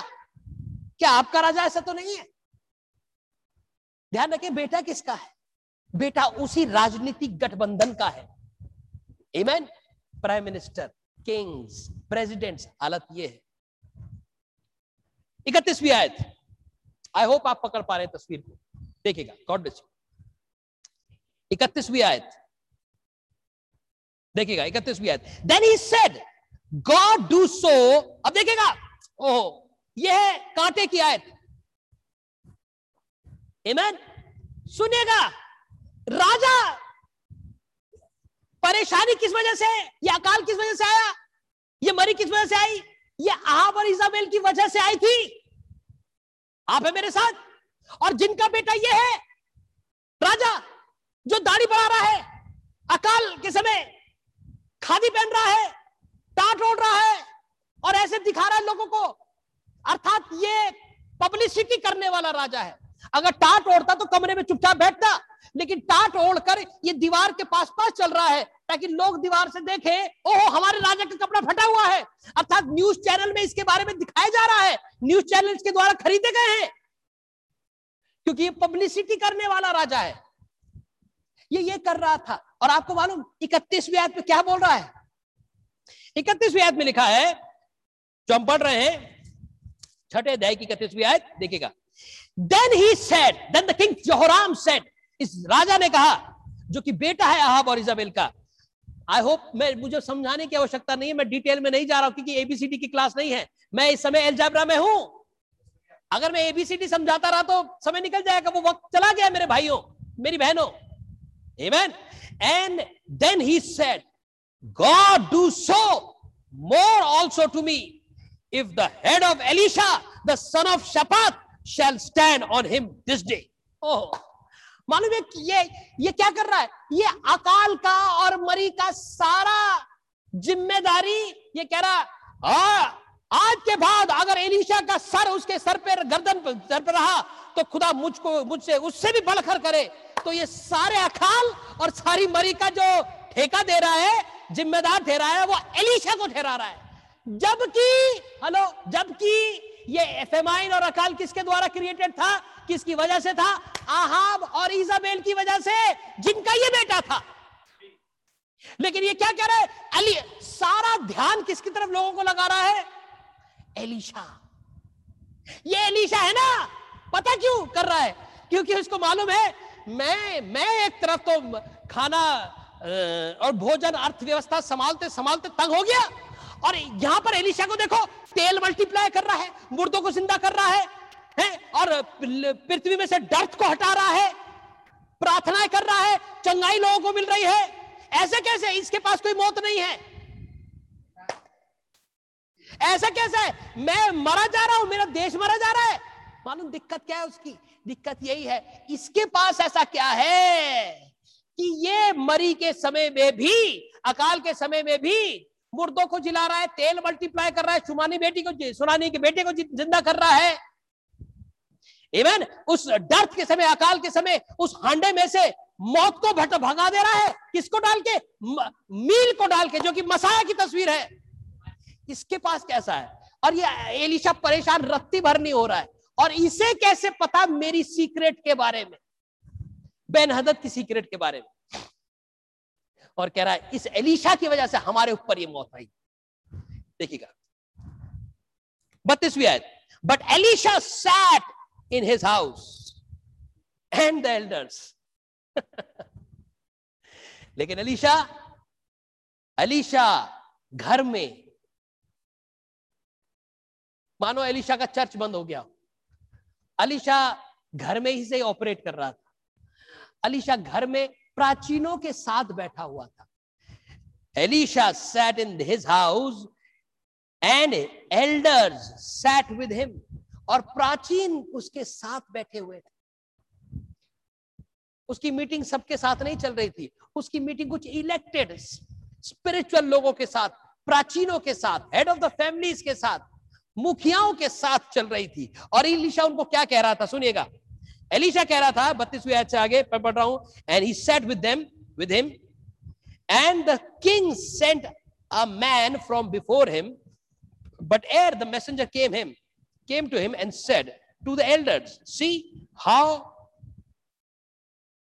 he said unto the elders और जब वो मैसेंजर राजा का उस एलिशा के पास आया, उसने कहा see how this man how this son of a murderer hath sent to take away mine head?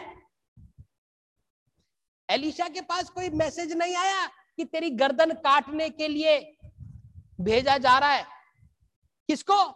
Alisha के ऊपर स्क्वीज आने वाला है, सताव आने वाला है। क्या अलीशा को किसी ने चिट्ठी भेजी तेरे पे सताव आने वाला है? क्या जिसको अलीशा को पता है उसके ऊपर सताव आएगा? उसको मालूम है चर्च बंद हो जाएगा, उसको मालूम है मेरे पीछे पड़ेंगे, उसको मालूम है लोग ढूंढ रहे हैं तो किसको ढूंढ रहे हैं? उसके पास कोई मैसेज या कम्युनिकेशन उसके पास एक कम्युनिकेशन सिस्टम है, क्योंकि एलिशा के पास पुस्तक खुल गई। वो बता रहा है कि देखो कैसे इसने मेरे लिए इस वर्ल्ड काउंसिल ऑफ़ चर्चेस का इंतज़ाम किया है। कैसे इसने मेरे लिए, मेरे सर को हटाने के लिए, और वो डर नहीं रहा बिल्कुल भी। उसके ऊपर भय का आत्मा नहीं है। वो नहीं डर रहा किसी राजा से। समझिएगा। See how this son of a murderer ये कौन? आहब एक मर्डरर था। कैसे उसने कैसे उसने उसके तेल, नाबोद के तेल के, नाबोद की बारी को हथियाया था। इवन जहाँ नाबोद का लहू बहा था, वहीं तेरे तेरे लहू को कुत्ते चाटेंगे इजाबेल तेरे मांस को लहू खाएँगे कुत्ते खाएँगे। ये भविष्यवाणी थी, और ये जानता था एलिशा ये मर्डरर है। कैसे उसने उन देशों को कंट्रोल कर लिया था। Amen sent me how this son of a murder had sent to take mine head mine head away mine head look when the messenger cometh shut the door अभी मैसेजर आया नहीं। अभी मैसेंजर आया नहीं। वो अपने प्राचीनों से कह रहा है कि मेरे पास मुझे पकड़वाने के लिए, मेरे चर्च को बंद करवाने के लिए वो भेजेगा। एलिशा देख चुका और जब ऐसा हो, द्वार बंद करना, shut the door and hold him fast at the door is not the sound of the, his master's feet behind him. और दरवाज़ा बंद करना, क्योंकि क्या उसके पैरों के पीछे उसके उसके स्वामी के आने की आहट नहीं है? जहोराम के पीछे, जहुराम की आहट नहीं है क्या? ये लॉ उसने पास तो नहीं किया कहीं? एमैन सातवा अध्याय पहली आयत। उसी मैं आपको एक तस्वीर दे रहा हूँ थोड़ी देर के लिए बस। हेमैन गॉड ब्लेस यू थोड़ा समय हमारे पास है देखिएगा। सातवा अध्याय पहली आयत। Then Elisha said said hear ये मैं चाहूँगा भाई हिंदी में पढ़ दे इसको। सातवें अध्याय की पहली आयत? दूसरा राजा। जी। तब एलिशा ने कहा हाँ। यहुआ का वचन सुनो। हम्म। यहुआ यो कहता है कल इसी समय शोमरोम के फाटक में हाँ। सवा भर मैदा हाँ। एक शकेल में और दो सवा जौ भी हाँ। एक शकेल में बिकेगा। एलिशा क्या कह रहे हो? जो अकाल चल रहा है और जो अकाल बनाया हुआ है अलीशा मालूम क्या कर रहा है? अलीशा को कोई मतलब नहीं है। तुम कैसी कैसे अकाल बनाओ? कैसी इकोनॉमी को तोड़ो? कैसा कुछ करो? एलिशा क्या कर रहा है? एलिशा इकोनॉमी को बदल रहा है। कह रहा चौबीस घंटे में यह अर्थव्यवस्था पलट जाएगी। वो तोड़ रहे हैं देशों को, लेकिन मानो एलिशा एक सुपर नेचुरल इकोनॉमी में जी रहा हो और एलिशा इकोनॉमी को बदल रहा था। जो इकोनॉमी कोई नहीं बदल सकता था, उसको बदलने की सामर्थ एलिशा के पास थी। आपका आपका favourite quote when watch when the squeeze come watch the third pull then सिर्फ़ थर्ड ही नहीं लेकिन देखिए कैसे ब्रेड और रोटी और खाना और सारी चीज़ें मल्टीप्लाई होंगी। मैं आपको बताऊँ मेरे भाई मेरी बहन वो समय ज़्यादा दूर नहीं है जब कब्रें खुलने वाली है। वो समय वो समय आ चुका जो हमने सालों बाल सालों प्रचार किया कि रोटी मल्टीप्लाई होने वाली है आ, खाना मल्टीप्लाई होने वाला है कब्रें खुलने वाली है। ये सब कुछ होगा और अकाल का होना अनिवार्य है। मरी का होना अनिवार्य है इकोनॉमिक डिप्रेशन का होना अनिवार्य है, क्योंकि रैप्चर बिल्कुल करीब है। ये आखिरी कुछ समय है, आखिरी कुछ पल है जब रैप्चर बिल्कुल सामने होगा। आप बगैर अकाल के, बगैर लॉकडाउन के रैप्चर में जा नहीं सकते थे, क्योंकि एक समय था जब तैयारी का समय था और वो दुल्हन तैयारी कर रही होगी। वो रोज बरोज जब घर में बैठी हुई है, उसके लिए लॉकडाउन नहीं है। उसको मालूम है खुदा ने जैसे करीब नाम नाले में उस एलिया को साढ़े तीन साल कौओं के द्वारा खिलाया था। खुदा मुझे भी खिला सकता है। कैसे भी लॉकडाउन में खिला सकता है। लेकिन वो क्या कर रही थी? रोज बरोज रोज बरोज संदेश सुन सुनकर। इसलिए क्यों नहीं? इसलिए तो ये संदेश चल रहे हैं। इसलिए तो बार बार प्रचारक आ रहे हैं आपके पास। फ्रीक्वेंसी बढ़ रही है। एक ही महीने में कम से कम 40-45 मीटिंग्स आपको मिल रही है। ताकि आप रोज बरोज खुदा के और करीब और करीब जैसा कल बीता आज आप और आत्मिक तरीके से प्रभु के करीब। आप और इनविजिबल यूनाइट और आपकी आँखें खुलने खुलती खुलती चली जा रही। क्यों? आप रैप्चरिंग फेथ में आपकी फेथ मसल बढ़ रही आप डेवलप कर रहे हो आप अपनी पोजीशन पे चल रहे हो। कैसे मैं एलिशा हूँ इस युग में? एमेन कैसे युग इस युग में एक, एक एलिया की आत्मा थी उसके अंदर एलिशा की आत्मा थी। कैसे वो दोहरे भाग में इस युग में हमारे पास है? और वो परेशान नहीं है, क्योंकि अगले ही 24 घंटों में, एक सुपर नेचुरल इकोनॉमी में प्रेरणा के द्वारा एलिशा कह रहा था, कल ही ये होगा। वो इकोनॉमी को बदल रहा था। इकोनॉमी को बदलना किसके हाथ में है? एक मरी को तोड़ना किसके हाथ में है? उसने हौंडे में, जड़ में, मौत में वायरस में, पिसा हुआ आटा डाला, जो कि मसीह की तस्वीर है। उसने मौत को बदल दिया। क्या कोई नहीं कोई नहीं मर रहा। और उसने इकोनॉमी को बदल दिया। ओ, इसलिए आशा मेरा विषय है ग्लोबल रिसेशन और ग्लोबल पेंडिक के पेंडेमिक के बीच में एलिशा, जो कि दुल्हन की भी एक तस्वीर है। अलेलुया सो घबराने की कोई बात नहीं है। देखिए यहाँ एली, मैं अपनी तस्वीर को देख रहा हूँ। हम उसकी, उनकी तस्वीर देख रहे हैं। हम संसार की तस्वीर देख रहे हैं। और इस दौरान क्या हो रहा है, हम वो देखना चाह रहे हैं। देखिएगा, पढ़िए भैया, सातवें की पहली आयत से क्या लिखा है। तब एलिशा ने कहा हाँ। यहवा का वचन सुनो। हाँ। यहवा यो कहता है हाँ। कल इसी समय चोरम के फाटक में सवा भर मैदा हाँ? एक शकेल में हाँ? और दो सवा जौ भी एक शकेल में बिकेगा। याद है आपको तीसरी मोहर? याद है आपको तीसरी मोहर? चलिए नए नए लोगों के लिए पढ़ी दे विशाल भाई कोई बात नहीं यही हाथ रखे। और तीसरी मोहर प्रकाश बा की छठा अध्याय। आइए तीसरी मोहर पढ़े क्या लिखा है? पांचवी आयत पढ़े। जब उसने तीसरी मोहर खोली हाँ। तो मैंने तीसरे प्राणी का शब्द कहते सुना हाँ, आ और देख। मैंने दृष्टि की और देखो एक काला घोड़ा है हाँ, और उसके सवार के हाथ में एक तराजू है। एक तराजू है बैलेंस है। जी तीसरी मोहर। हाँ, और मैंने उन चारों प्राणियों के बीच में से हाँ, एक शब्द यह कहते सुना जी। दिनार का शेर भर गेहूँ और दिनार का तीन शेर जौ। आए हम सातवें अध्याय की पहली आयत में वहीं आ जाए। A measure of fine flour be sold a ओहो कहा? किससे रेट गिर गया? गधे का सर अस्सी चांदी के सिक्के का था जो खाया भी नहीं जा सकता है। लेकिन यह कह रहा है फाइन फ्लावर बेक्ड ब्रेड बनी हुई फाइन फ्लावर कह रहा है एक शकेल में। अस्सी शकेल में नहीं बीट जो तुम पाँच शकेल में ले रहे थे एक शकेल में बढ़िया भुनी हुई मसाले की बढ़िया सी ब्रेड तुम्हारे लिए एक शकेल। O hallelujah. एक इकोनॉमी मल्टीप्लाई हो रही है। मेरे भाई मेरी बहन चिंता ना करें। बाहर एक ऐसी इकोनॉमी चल रही है लेकिन हम एक सुपर नेचुरल इकोनॉमी में जा रहे हैं। हम मिलेनियम में जा रहे हैं। आ किसी के लिए होप हो ना हो लेकिन हमारे लिए उम्मीद और होप फ्यूचर हमारा है। ये पृथ्वी खुदा ने उन दीन लोगों को दी जो इस पृथ्वी पे राज करेंगे। देखिए क्या हुआ। A shekel a fine flour for a sold shekel and two measure of barley for a shekel और दो मेजर बार्ले के एक शेकेल इकोनॉमी बदल दी। किसके हाथ में है इकोनॉमी का बदलना? मैं कहूँगा एलिशा को एक व्यक्ति नहीं है कि ब्राइड वेलिशा मैं इसको इस तरीके से कहूँगा जो आत्मा एलिया की आत्मा इस युग में एक मैसेंजर के अंदर थी वही एलिशा की आत्मा उस मैसेंजर के अंदर भी थी। उन्नीस सौ पैंसठ तक। लेकिन वही आत्मा जे जिस आत्मा ने जो जिस आत्मा ने भाई ब्रहम के अंदर काम किया एलिया और एलिशा की आत्मा के रूप में वही आत्मा आज कुछ लोगों में है।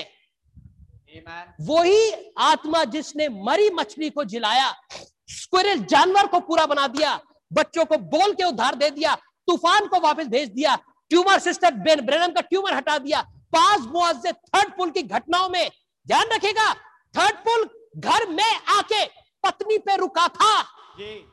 ओ हालेलुया। थर्ड पुल एक घरेलू घटना थी। ये थर्ड पुल की घटना कहाँ से चालू होगी? एक घर में जहाँ से वो खत्म हुई थी। O hallelujah. ये वो समय ज़्यादा दूर नहीं जब कब्रें खुलेंगी। रैप्चर देहों का बदलना होगा जो आपने सालों साल प्रचार किया। कुछ लोग मिस हो जाएँगे यहाँ से। और ये कब होगा? ये बिल्कुल करीब हम आ चुके हैं जब रोटी और ब्रेड मल्टीप्लाई होगा और परिस्थिति चल रही होगी। पढ़े भैया क्या लिखा है? जल्दी से। हाँ। तब उस सरदार ने हाँ, जिसके हाथ पर राजा तकिया करता था हाँ, खुदा के भक्त को उत्तर देकर कहा हाँ, सुन चाहे यह हुआ आकाश के झरोके खोले हाँ, तो भी क्या ऐसी बात हो सकेगी? हाँ? उसने कहा सुन तू यहाँ अपनी आँखों से तो देखेगा हाँ? परंतु अन्न में से कुछ खाने ना पाएगा। अन्न में से कुछ खाने ना पाएगा हाँ। हम्म। हाँ साथ पढ़ ली भैया।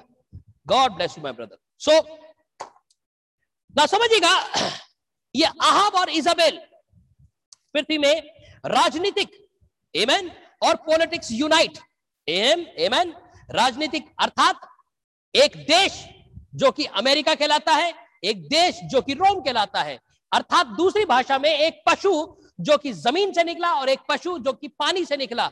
यह पृथ्वी में दो पशु हैं जो चल रहे हैं। एक पानी से निकला हुआ है, एक पृथ्वी से निकला हुआ। अर्थात दोनों यूनाइटेड राजनीतिक और पॉलिटिक्स यूनाइटेड यूनाइट हो चुकी। एमन लेकिन वो दिन थे, वो समय था जब एलिया की भविष्यवाणी एलिशा के रूप में पृथ्वी पे घट रही थी। आप है आप है मेरे साथ? जी हाँ एक तस्वीर एक तस्वीर के रूप में। ना, ये क्रिएटेड फेमाइन है। ये क्रिएटेड मरी है। जो पृथ्वी पे आ रही है कुछ चीज़ों को अचीव करने के लिए। करना यह था कि बड़े बड़े देश जहाँ की इकोनॉमी पावरफुल है, जहाँ हिंदुस्तान की एक बहुत बड़ी जनसंख्या है, वहाँ की इकोनॉमी का टूटना, वहाँ को इकोनॉमी को कैसे कंट्रोल किया जाए, चाइना की इकोनॉमी को कैसे कंट्रोल किया जाए, वो आज कोई उस, यही कारण है उसने एक हॉट युद्ध प्लान नहीं किया। जैसे विश्व युद्ध पहले विश्व युद्ध और दूसरे विश्व युद्ध में हुआ था। एमेन उसने एक ऐसा युद्ध प्लान किया जिसको पत, लोगों को पता भी ना चले गोली तक ना चलानी पड़े। वायरस को कैसे मारोगे? वायरस के खिलाफ मौ, मौत की सजा कै, कैसे लटकाओगे फांसी पे वायरस को? कैसे कौन सी गोली से मारोगे वायरस को? कोई कोई कानून ही नहीं है वायरस के लिए। मान लो जैसे अगर सद्दाम हुसैन ने किसी को मारा तो सद्दाम हुसैन को हम लटका सकते तख्ते पर प्रूव करके।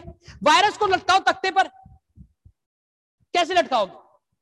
और वायरस भी अपने रूप बदल रहा है। पहले अरबे नाम, फिर गाजा नाम। कोई कोरोना से मरा, कोई व्हाइट से मरा, कोई ब्लैक से मरा, क्योंकि जो कोरोना ने खाया, वो ब्लैक प्लेग ने जो ब्लैक, कोरोना ने उगला, वो ब्लैक प्लेग ने खा लिया, जो ब्लैक प्लेग ने उठला, वो व्हाइट प्लेग ने खा लिया, क्योंकि जो अर्जे, अरबे नाम टिड्डी ने खाया था, और उसने जो छोड़ा, वो गाजा नाम टिड्डी चट कर गई। जो गाजा ने चिट्टी टिड्डी ने छोड़ा, वो इलेक नाम चट चट कर गई। ध्यान रखिएगा, प्रॉब्लम, बीमारी वही है उनको ये कंट्रोल करना था। एमैन तो समझिएगा, हुआ क्या? दूसरे विश्व युद्ध के बाद ये पहली बार नहीं हो रहा है। ये टेस्ट कर चुके साइंस इतनी एडवांस हो चुकी थी दूसरे विश्व युद्ध के बाद। आपको याद है वो दर्शन, सात दर्शन जिसमें बताया था कि साइंस की एडवांसमेंट हो जाएगी। एमन साइंटिस्ट कैसे वो, याद है आपको वो विजन जिसमें साइंटिस्ट यूट्यूब टेस्ट ट्यूब में कुछ कुछ डाल रहे थे और भूकंप आया, उन्होंने कहा हमको नहीं पता चला क्या हुआ। एमन ध्यान रखिएगा, जब पृथ्वी पे ये सब हो रहा हो। याद है आपको पिछले हफ़्ते का संदेश? पिछले दो दिन पहले का संदेश? डैनियल? हेमन? और हम इस बिसीच, इस इस इस मरी में गए थे, मरी के संदेश में गए थे। हेमन? और अगले ही दिन, ध्यान रखिएगा, खुदा पृथ्वी जो कुछ भी करता है, वो खुदा आसमान में प्रकट करता है। एमैन याद है आपको नबी के समय कैसे पोप पहली बार यरूशलेम गया था? और चाँद छह स्थितियों में काला हो गया था। एमेन और आखिरी से बिल्कुल डार्क थी और नबी ने बताया, जो खुदा करता है पृथ्वी पर, वो खुदा स्वर में जो करता है, वो पृथ्वी में करता है। फिर नबी ने ब्लैक बोर्ड के ऊपर सात कली से कालों को बनाया और मिटा दिया। उसने कहा कि अगर ये सत्य है तो खुदा इसको आके दोबारा बना दे। और स्पिलर फायर ने उस उस सात कलीसिया काल के उन सात चांदों को दोबारा से बना दिया था। याद है, खुदा जो पृथ्वी पे करना होता है, क्योंकि उसकी पहली बाइबल स्वर्ग में है। आप है मेरे साथ? और कैसे अगर आप देखें कि हम किस तरीके से परसों इस संदेश में गए जहाँ पर कुछ भेदों का खुलना हुआ। और ये वो वही महीना है, मई का महीना, जब 1948 को एज ए नेशन चौदह मई को वो एज ए नेशन बन चुके थे कौन? यहूदी लोग। और आज इसराइल में क्या चल रहा है आप देख पा रहे हैं? क्या यही महीना है कुछ जहाँ हो रहा है कुछ? एमेन कैसे आपने देखा कि 25 मई को वो संदेश आप सामने दुल्हन के निकल के आया और 26 मई को आसमान में लाल चाँद निकल के आ गया। और ये इस तरह का चाँद, ऐसे नहीं, छह साल बाद पूर्णमासी फुल मून फुल मून सिर्फ़ लाल चाँद नहीं हुआ, लेकिन चाँद एक चंद्र ग्रहण में भी गया और छह साल बाद पहली बार ऐसा हुआ कि फुल मून चंद्र ग्रहण में चला जाए। मई के महीने का चिन्ह। और नबी ने बताया ज्वार भाटाओं को। हेमन जब चाँद पृथ्वी के पिछले छह सालों में सबसे करीब था। परसों, कल 26 मई को। हेमन और नबी ने बताया, जब चाँद बिल्कुल करीब होता है तो पृथ्वी में कुछ होता है। पृथ्वी में क्या होता है? पृथ्वी में तटवर्ती इलाकों में लहरें आती हैं। आपने बॉम्बे का साइक्लोन सुना क्या हुआ? और सिर्फ़ बॉम्बे में साइक्लोन नहीं है, अब ये साइक्लोन स्ट्राइक हो रहे हैं। और हो सकता है अगर पूर्वी इलाके में तो पश्चिमी इलाके में भी हो। पश्चिमी इलाके में हो तो पूर्वी इलाके में भी हो। एमेन और सिर्फ़ मई का महीना में इस इस इस साल में उन्होंने चार दो लूनर और दो सोलर एक्लिप्स के बारे में बताया। और अगला सोलर एक्लिप्स चंद, सूर्य ग्रहण अगले महीने 10 जून को आने वाला है। वो सब कुछ चाँद और सूरज में कुछ हो रहा है। चाँद लाल हो जाएगा। चाँद तस्वीर है कलीसिया की दुल्हन की भी। आप है मेरे साथ। जब खुदा कुछ कर रहा होता है पृथ्वी पर वो अपने सूरज चाँद सितारों में, कैस किसके लिए रखा था? उत्पत्ति एक चौदह में लिखा है। इन चाँद सूरज सितारों की किसी रखा था। साइन और चिन्हों के लिए। तो कुछ चिन्ह है जो पृथ्वी पे होगा। ओ, हालेलुया। फुल मून का समय है। जब चाँद पे लहू है चाँद कलीसिया है। कलीसिया पे उसका लहू है जब वो फुल ग्लोरी में होगी और चाँद के और पृथ्वी के बीच में सूरज आ जाएगा। Oh hallelujah. अगर आप आत्मिक जन हैं तो मेरी प्रार्थना है खुदावन आपकी समझ को और खोले ताकि हम चीज़ों को देख सके। नाउ सो so, उन्होंने दूसरे विश्व युद्ध के बाद जर्मनी के सौ से भी अधिक साइंटिस्टों को अपने पास अमेरिका ने ले लिया। इमेन और उसमें एक लीडिंग साइंटिस्ट जिसका नाम था Warren von Braun Wernher von Braun Wernher von Braun और उसके साथ सौ से भी अधिक साइंटिस्टों को और कुछ साइंटिस्ट दो देशों में बट गए। कुछ साइंटिस्टों को किडनैप कर लिया रशिया ने। रशिया ने वहाँ से रॉकेट बनाना शुरू करे एटॉमिक बॉम्ब बनाना शुरू करा और एक स्पेस चालू हो गया। ये आदमी था वॉरेन वॉन ब्राउन जो जर्मनी का साइंटिस्ट था, जो अमेरिका को मिल गया और उसने एक साइंटिस्ट टीम के द्वारा रॉकेट्स बनाए, एक से बढ़कर एक रॉकेट बनाए और 16 जुलाई उन 1969 को उस अपोलो 11 को, जिसे सैटन 5 कहते हैं अपोलो 11 को स्पेस शटल में डालकर भेज दिया चाँद पर ताकि, और एक स्पेस दौड़ चालू हो गई।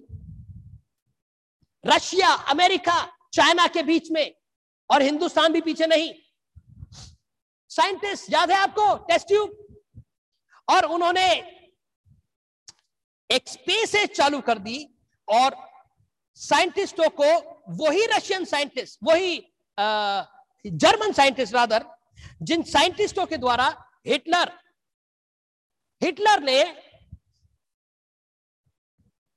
यहूदियों पर वो इंजेक्शन के टेस्टिंग करना चालू कर दी थी ऑलरेडी कौन सा वायरस वो वो वायरस आदमियों पे टेस्ट हो चुके हैं।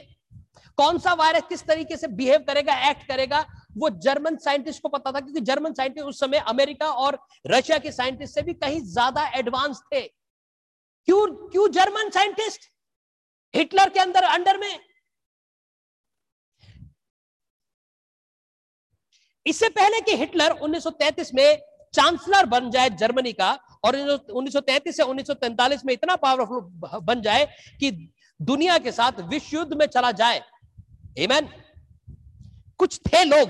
हेलो मैं कुछ सीधे चीज़ें नहीं कह रहा हूँ, लेकिन आपको कुछ कह रहा हूँ। कुछ थे लोग पर्पल कर्टन के पीछे जिसने हिटलर को फंड किया और सपोर्ट किया ताकि हिटलर चांसलर बन जाए। उसके पीछे पावर कोई और थी जो हिटलर को पावर में ले आए। और हिटलर कोई नहीं, क्योंकि हिटलर के साथ उस देश का वेटिकन का एक अलायंस था। इसलिए नहीं बताया कि हिटलर एक मिस्टीरियस मौत मरेगा। और कुछ थ्योरीज ऐसे भी है कि हिटलर मरा नहीं, लेकिन हिटलर का डुप्लीकेट बनाकर उसको मार दिया और बाकी हिटलर असली हिटलर को गायब कर दिया। और हिटलर ज़िंदा था और ऐसी सीक्रेट जगह पे जाके छुप गया, जब तक छुप गया, जब तक वो नेचुरल मौत नहीं मरा। अपनी थ्योरी है, लेकिन नबी ने ही बताया कि वो एक सीक्रेट वो एक मिस्टीरियस मौत मरेगा। Amen? That Vatican sponsored Hitler to come into power. ताकि वो कंट्रोल कर सके। क्या ऐसा है? अरे ऐसा है? पढ़िए छठी तुरही कौन थे वो चार दूत जो कि फरात नदी में बंद थे? उसमें से एक हिटलर था। इससे पहले हिटलर आए, नबी हिटलर के बारे में बता चुका था। एक हिटलर नामक व्यक्ति आएगा, उसका क्या होगा? आइए मैं बस दो मिनट के वहीं चले और वापस यहाँ पर आ जाएँगे। मेरे साथ निकाले प्रकाशित वाक्य, उसका नवाध्याय और बारहवीं आयत से, चौदहवीं आयत तक जल्दी से पढ़ दे। विशाल भाई, आप लोग अपनी जगह घर में निकाल सकते हैं। I am just winding winding it up I am just into climax जल्दी से मेरी मदद करें देखिए क्या हुआ। मेरे पास एक स्क्रिप्चर और है पढ़ने के लिए इससे पहले जल्दी से पढ़े। प्रकाशित वाक्य उसका नवाध्याय जहाँ पर हम पढ़ रहे हैं छठी तुरही अर्थात दूसरा विश्व अर्थात उन्नीस सौ उनतालीस से उन्नीस सेकेंड वर्ल्ड वॉर इसकी इस इस आयत की हम तेरहवीं आयत से पढ़ेंगे।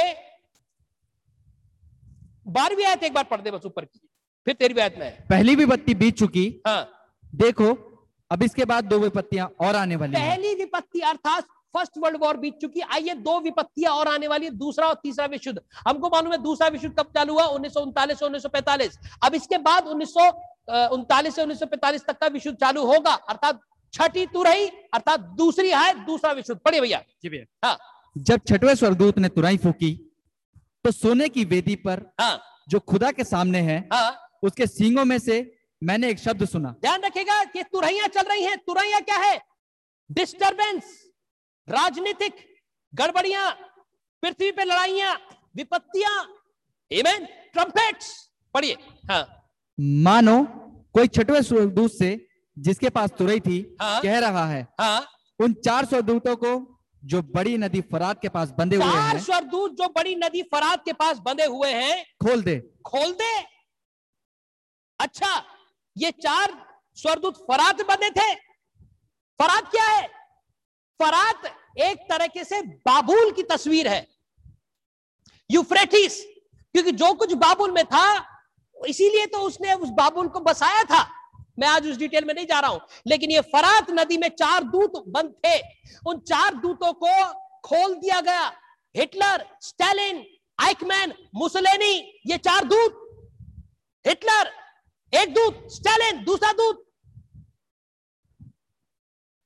आइकमैन और मुसलेनी, कैसे इन लोगों का अंत हुआ? कैसे नाजीवाद, कैसे फांसीवाद लेकिन नाजीवाद और फांसीवाद को मत देखना, रोमीवाद को देखना, क्योंकि इसके पीछे जो पावर होगी, वो रोमीवाद होगी। हिटलर को लाने वाले कौन थे? उसके साथ वेटिकन के साथ एक अलायंस था। जब हिटलर पावर में आया 1933 से 1948 तक कंट्रोल किसके हाथ में था? यही कारण है, बाद में स्पेकुलेशन थ्योरी है कि उन्हीं लोगों ने हिटलर को बाद में गायब कर दिया मरने से पहले और एक पुतले को जला दिया एक आदमी को डमी को डमी को सेक्रीफाइस कर दिया एक्सकेप बोट की तरह। गॉड ब्लेस यू आइए वापस आए। Amen? पढ़िए पढ़ दीजिए माफ़ कीजिएगा इसको चौदह आयत तक जल्दी से पढ़ दीजिए। हाँ हाँ। जल्दी से।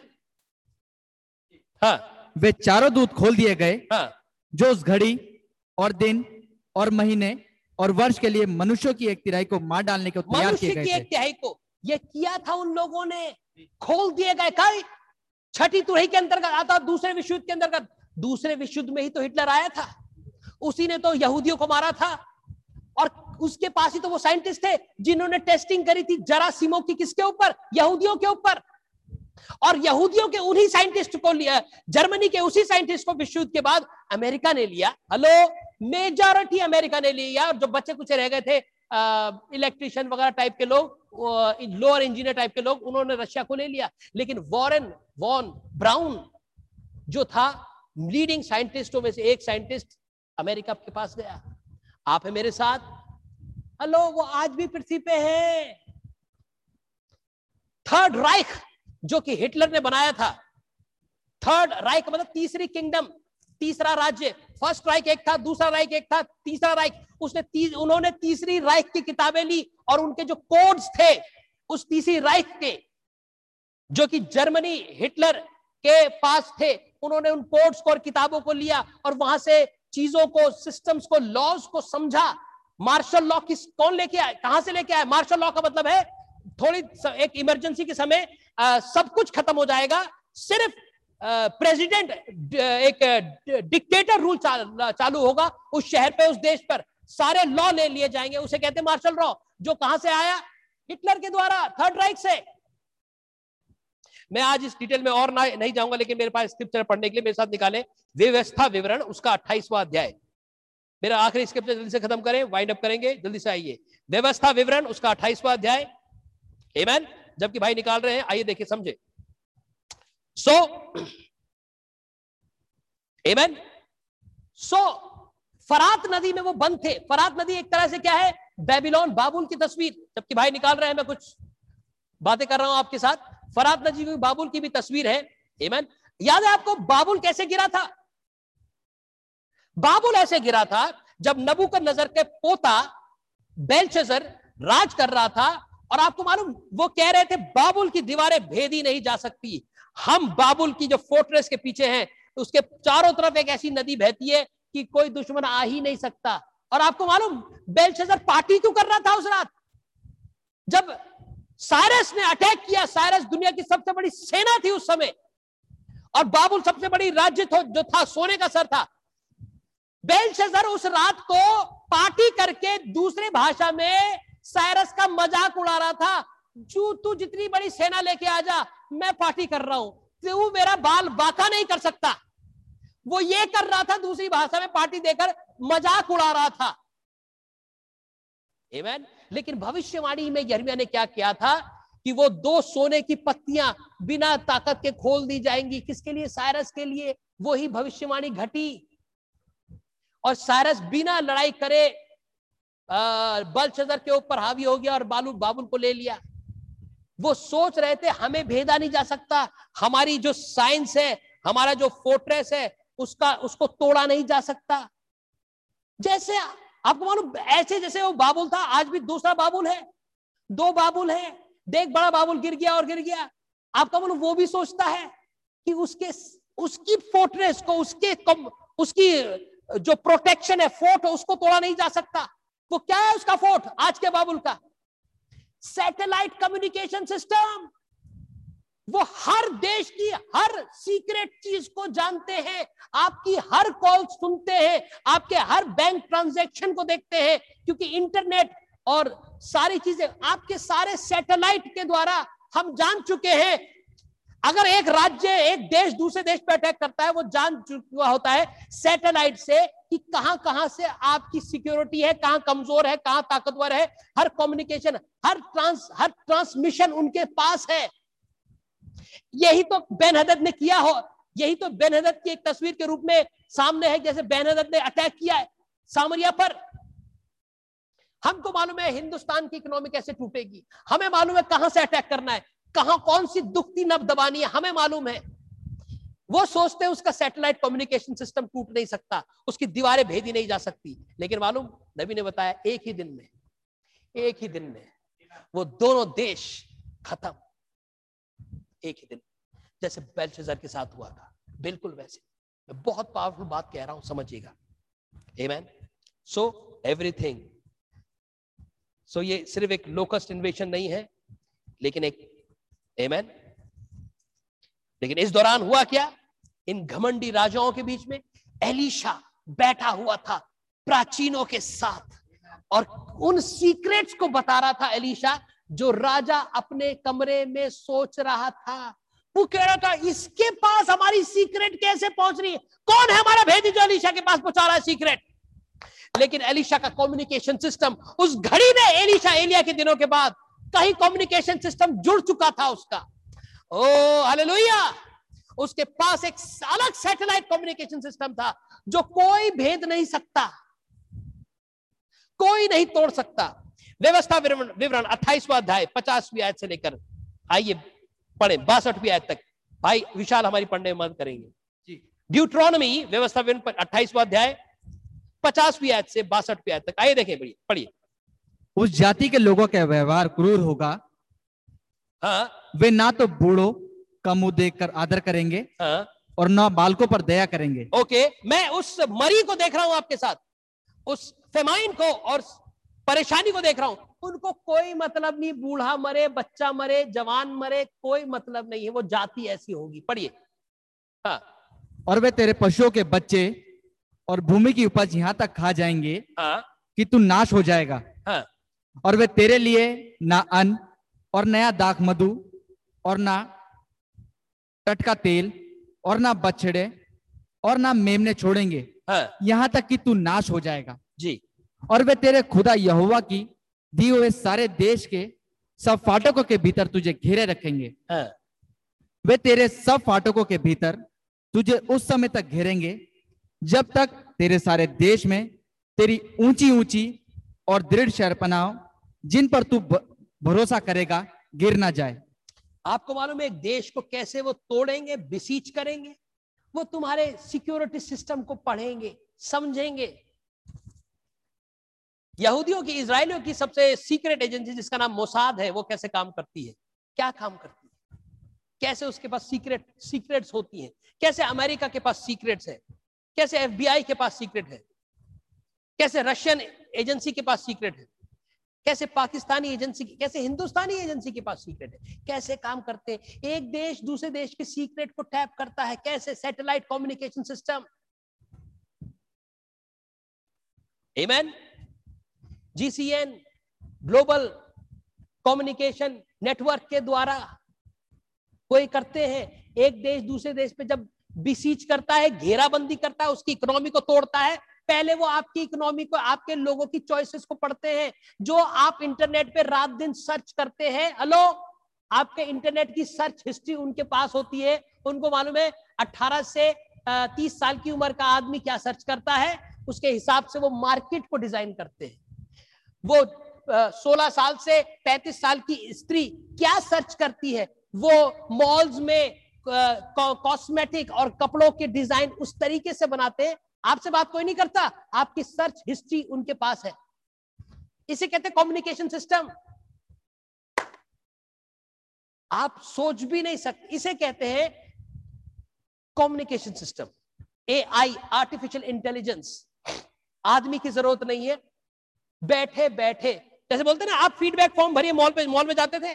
अब कोई फीडबैक फॉर्म नहीं करना। अपने फ़ोन उठाओ, जैसी नेट सर्च करोगे कुछ भी सर्च करो उनको उनके पास डेटा इकट्ठा है सबका। हिंदुस्तान का डेटा हिंदुस्तान को ये चाहिए यूपी को ये चाहिए उत्तराखंड को ये चाहिए जर्मनी को ये चाहिए रशिया को ये चाहिए सब उनके पास डेटा।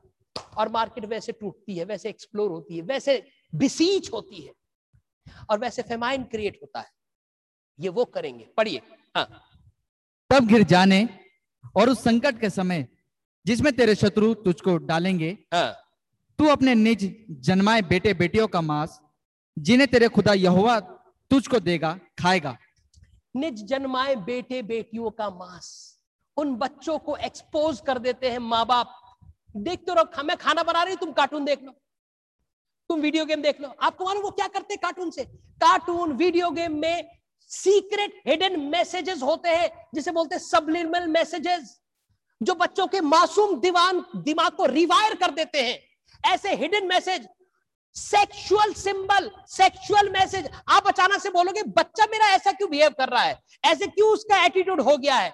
आपने ही तो दिया था मौत का सामान उसके हाथ में। वो सब ले, वो सिर्फ़ थोड़ी देर का वीडियो गेम कंप्यूटर नहीं है बच्चों के लिए। और भी बहुत कुछ है आप जब दे सकते हैं अपने बच्चों को। मैं समझता हूँ कि हमारे पास भी बच्चे हैं, मेरे पास भी बच्चे हैं। हमको देखने की ज़रूरत है, उस उस छोटे बच्चे के हाथ में जब तक वो होमवर्क करने के लिए मोबाइल है, तब तक वो ठीक है।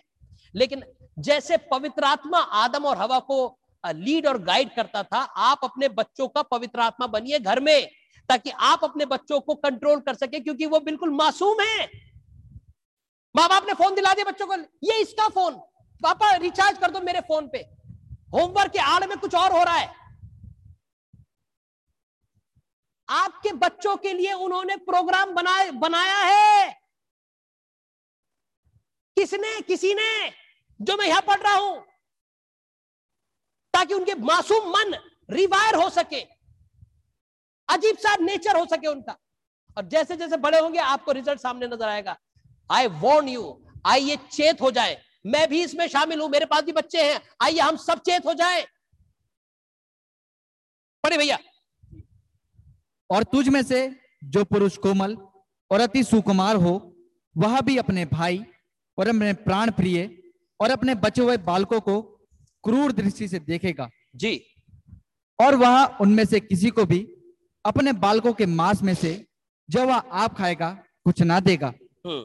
क्योंकि घिर जाने और उस संकट में जिसमें तेरे शत्रु तेरे सारे फाटकों के भीतर तुझे घेर डालेंगे उसके पास कुछ न रहेगा हम्म। और तुझ में जो स्त्री यहाँ तक कोमल और सुकुमार हो कि सुकुमारपन और कोमलता के मारे भूमि पर पाव धरती भी डरती हो वह भी अपने प्राण प्रिय पति और बेटे और बेटी को अपनी खैरी वरन अपने जने हुए बच्चों को क्रूर दृष्टि से देखेगी। आप देख पा रहे कैसी हालत हो सकती है इंसान की।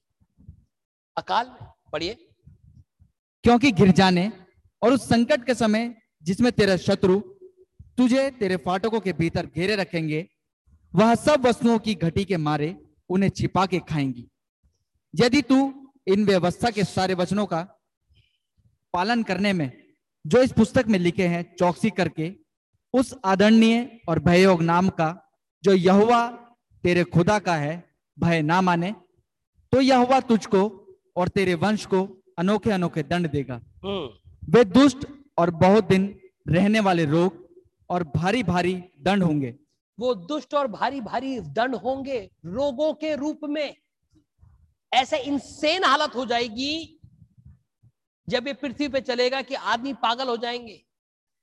छोटे छोटे आकार के इंसेन जानवर छोटे छोटे आकार की चीटियाँ बड़े बड़े जानवरों के रूप में दिखाई देंगी। ऐसी ऐसी हालत हो जाएगी नबी ने बताया। आप है मेरे साथ? पढ़िए। और वह मिस्र के उन सब रोगों को फिर तेरे ऊपर लगा देगा। मिस्र के रोगों को लगा देगा। कहीं के दुनिया के रोग है ये पढ़िए। हाँ। और वह मिस्र के उन सब रोगों को फिर से तेरे ऊपर लगा देगा जिनसे तू भय खाता था। और वह तुझ में लगे रहेंगे। और जितने लोग आदि दंड इस व्यवस्था की पुस्तक में नहीं लिखे हैं उन सबों को भी यहोवा तुझको यहाँ तक लगा देगा कि तेरे सत्यानाश हो जाएगा। और तू जो अपने खुदा यहोवा की ना मानेगा, इस कारण आकाश के तारों के समान, अनगिनत होने के बदले तुझ में से थोड़े ही मनुष्य रह जाएँगे। और जैसे अब यहोवा को तुम्हारी भलाई और बढ़ती करने से हर्ष होता है, वैसा ही तब उसको तुम्हारा नाश करने, वरन सत्यानाश करने से हर्ष होगा। और जिस भूमि के अधिकारी होने को तुम जा रहे हो, उस पर से तुम उखाड़े जाओगे। और यह हुआ तुझको पृथ्वी के इस छोर से लेकर उस छोर तक के सब देशों के लोगों में तितर बितर करेगा। और वहाँ रहकर तू अपने और अपने पुरखाओं के लिए अनजान काट और पत्थर के दूसरे देवताओं की उपासना करेगा। गॉड ब्लेस यू प्रभु, अपने वचन पढ़े जाने पे आशीष दे। तो समझ रहे हैं आप? अब लोग खुले, विश्वासी नहीं, लेकिन आम जनता बाहर, संसार भर में हर जना बात कर रहा है ओपनली उस डीपॉपुलेशन प्रोग्राम के बारे में जो संसार में कुछ लोग चला रहे हैं।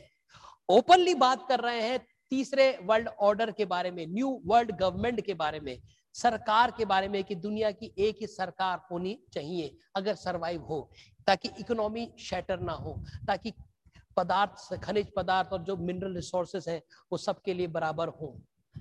Depopulation programme world economy governments politician parties first world government second world government third world government देशों के बारे में और इन सब बिसीचों के बीच में, घेराबंदी के बीच में, एलिशा एक दूसरी इकोनॉमी में जी रहा था।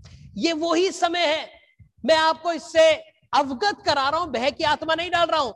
अवगत करा रहा हूँ, हो क्या रहा है? क्योंकि हमने हमारा विषय सिर्फ़ इकोनॉमिक बिसीच नहीं है। इकोनॉमिक डिप्रेशन इकोनॉमिक मरी नहीं है। लेकिन गौर से देखिए अपनी छाया, क्योंकि हम उसकी छाया देख रहे हैं ताकि हमको अपनी छाया समझ में आए। इस दौरान एलिशा के डबल पोर्शन में मेरे कल ये उन दिनों की घटना है। और ये सिर्फ़ इस 2021 की बात नहीं कर रहा हूँ। ये एलिशा की आत्मा इस युग के नबी के ऊपर भी थी। ये एलिया की आत्मा इस युग के नबी के ऊपर भी थी। Amen? और ये डिप्रेशन अभी से नहीं। पहले और दूसरे विश्व युद्ध के बीच में जो प्लेग्स निकल के आई अलग अलग तरह के प्लेग स्पेनिश फ्लू निकल फ्लू निकल के आया। उस दौरान एलिशा क्या कर रहा था? एलिशा का आत्मा क्या कर रहा था? एलिया का आत्मा क्या कर रहा था? वही आत्मा से अभिषिक्त आज दुल्हन है। वो आज पृथ्वी पर है। Amen? हम दिस हम बहुत ज़्यादा दूर नहीं है। लग जाइए इन संदेशों के साथ। बहुत समय रहा नहीं। जितना प्रचार करना था, वो सब प्रचार अब सामने आ गया है। जो हम बताते थे, वो सामने आ रहा है। जो ब्राइड प्रचार कर रही थी वो सामने आज है। लग जाइए अपने संदेशों के साथ। एक दूसरे से बेकार की बातें ना करिए। एक दूसरे से वचन की, प्रकाशन की रेवलेशन की। ये देखिए मैं कल कहा था और आज मैं कहा हूँ। जहाँ कल था, आज मैं वहाँ नहीं रहूँगा। मैं एक कदम और आगे बढ़ जाऊँगा। और एक कदम प्रभु के करीब आ जाऊँगा। और एक फेथ के लेवल में बढ़ जाऊँगा। और आत्मिक स्पिरिचुअल मेरा लेवल बढ़ेगा। ताकि मैं ब्राइड ब्राइडल फेथ जिसे बोलते हैं रैप्चरिंग फेथ परफेक्ट सिद्ध विश्वास तक पहुँच जाऊँ। आप है मेरे साथ क्योंकि वो घटना है पुनरुत्थान निकट है। किन्हीं किन्हीं दिखो आप देखोगे उन लोगों को जो सो, सो चुके जिनको गाड़ा ना वो बाहर दिखेंगे। और वो वक्त होगा हमारे यहाँ से जाने का। बिल्कुल समय कर समीप पड़ा है। अब और तब में इसराइल रिवाइव होगा और ये गॉस्पल वहाँ चली जाएगी। दुल्हन का आसनत का डिसमिसल का समय अभी है। जब यूसुफ अपने जाति भाइयों से अकाल के समय मिल रहा था यीशु मसीह जो यूसुफ की तस्वीर है, कब मिला था? अकाल के समय, छोटा बिनियामिन। और वो रह ना सका, और वो उसने, वो रोने लगा। और वो समय था when Asenath receive the orders of dismissal कि आसनत चली गई अपने, सन्नाटे में चली गई। अब वक्त है, एक दूसरे से इतनी फेलोशिप अगर फेलोशिप करे तो वचन की, लेकिन वक्त है मैसेज के साथ, प्रार्थना के साथ। जैसे प्रभु आपको अगुवाई करे हम अपने उस गुप्त स्थान में खुदावन के साथ चले। आपका नाम खुदावन का नाम मुबारक हो। आपको समझ में आया? प्रभु आपको बहुत आशीष दे आज शाम। Amen. Glory to God thank you Jesus hallelujah आइए हम प्रार्थना करें। प्यारे भी जीवित बात पास मानी प्रभु यीशु मसीह के नाम में आपका बड़ा धन्यवाद देते हैं खुदावन। इस इकोनॉमिक बिसीच और अकाल के समय हमारा मन घबरा नहीं रहा खुदावन। व्याकुल नहीं है खुदावन। एलिशा बिल्कुल स्थिर था। और वो कह रहा था उस उस मर्डरर के आ, का दास मेरे पास आता ही होगा। उसके पीछे मेरे मुझे आहट उसकी सुनाई देती है। कौन था जो उस समय एलिशा को उस अलौकिक तरीके से कम्युनिकेट कर रहा था कि कौन राजा क्या कर रहा है? कौन सा देश कहाँ चल रहा है? और एलिशा एक अपनी एक सुपर नेचुरल इकोनॉमी में खदा, खुदावन उस समय। ये तस्वीरें, कहानियाँ नहीं, खुदावन। ये रियलिटी है आज के समय के लिए। ओ, खुदावन ब्राइड आज एक सुपर नेचुरल एटमोस्फेयर में है। ओ, प्रभु, आज वो एक गुप्त मनने में से खा रही है। मेरे खुदावन का नाम मुबारक हो। मेरी प्रार्थना है, खुदावन, हर एक को खुदावन और प्रकाशन से भरे, इन चीज़ों में और आगे चढ़ने का, बढ़ने का फजल दे। आपका नाम मुबारक हो। मेरी प्रार्थना है पवित्र आत्मा खुदावन आज रात लीड और गाइड करे। मेरे उन अजीजों को जो इंटरनेट के माध्यम से जुड़े हैं जगह ब जगह से खुदावन हर एक को बहुत नाम बनाम आशीष दे इसने आज शाम अपना समय निकाला और सबर के साथ खुदावन आ, सुना है कि आत्मा कलीसिया उसे क्या कहता है। ओ अगर कोई हमारे बीच में रोगी है और परेशान है ऐसी बैकस्लाइड की हालत में खुदावन उस भाई बहन को रिवाइव कर दे। खुदावन अगर कोई रोगी पाया जाता है, ओ खुदावन, अभी इस चंगाई के वचन को भेजते हैं। उस कमरे में खुदावन, वो बहन, भाई, अभी इस समय अपनी हीलिंग का विश्वास प्राप्त करे खुदावन। अगर कोई किसी को दुष्टात्मा समझा, सिखा सताता है, आपके नाम प्रभु यीशु मसीह में उस दुष्टात्मा को आज्ञा देते हैं खुदावन, उस शरीर को छोड़कर चली जाए, क्योंकि उसकी छुटकारे की पुस्तक आ गई है।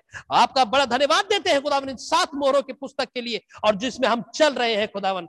ओ अपने धन्यवाद देते हैं प्रभु। आपने हमारे रोगियों को पिछले कुछ दिनों में अच्छा किया और हमने जिनको विश्वास से गाड़ा हमको पूरा विश्वास है, एक दिन हम उनसे जल्दी मिलने वाले हैं। खुदावन, अब आत्मा और दुल्हन कहती है, और, आ, अब और ज़्यादा इंतज़ार नहीं होता खुदावन। हम देख पाते हैं खुदावन, हमारे पैर ज़मीन से उठते हैं, हमारा विश्वास उठता है। हम, खुदावन, वो दूतों को करीब देखते हैं, अपनी थियोफनी से सुन पाते हैं, उस रैप्चरिंग विश्वास की तरफ़ बढ़ रहे हैं, खुदावन। मेरी प्रार्थना हर एक को, खुदावन, उस रैप्चरिंग फेथ को प्राप्त करके यहाँ से जाने का फजल दे, इस आखिरी फ़्लाइट में, प्रभु। आपका नाम मुबारक हो। बड़े धन्यवाद के साथ हम मांग लेते हैं ये सब कुछ जीवित उद्धार करता प्रभु यीशु मसीह के प्यारे और नामी जलाली नाम में। आमीन। आए हमारे बाप, आप जो आसमान पर है, आपका नाम पवित्र माना जाए, आपकी बादशाही आए। आपकी मर्ज़ी आसमान में पूरी होती है, ज़मीन पर भी हो। हमारे रोज की रोटी आज हम बख्श दे, जिस तरह हम अपने कसूरवारों को माफ़ करते हैं, आप भी हमारे कसूरों को माफ़ फरमाए। हमें आजमाइश में ना पड़ने दें, बल्कि बुराई से बचाएँ, क्योंकि बादशाही कुदरत और जलाल हमेशा आपकी है। Amen. बोलो प्रभु यीशु मसीह की जय। गॉड ब्लेस यू ऑल प्रभु आपको बहुत आशीष दे। Praise the Lord Amen.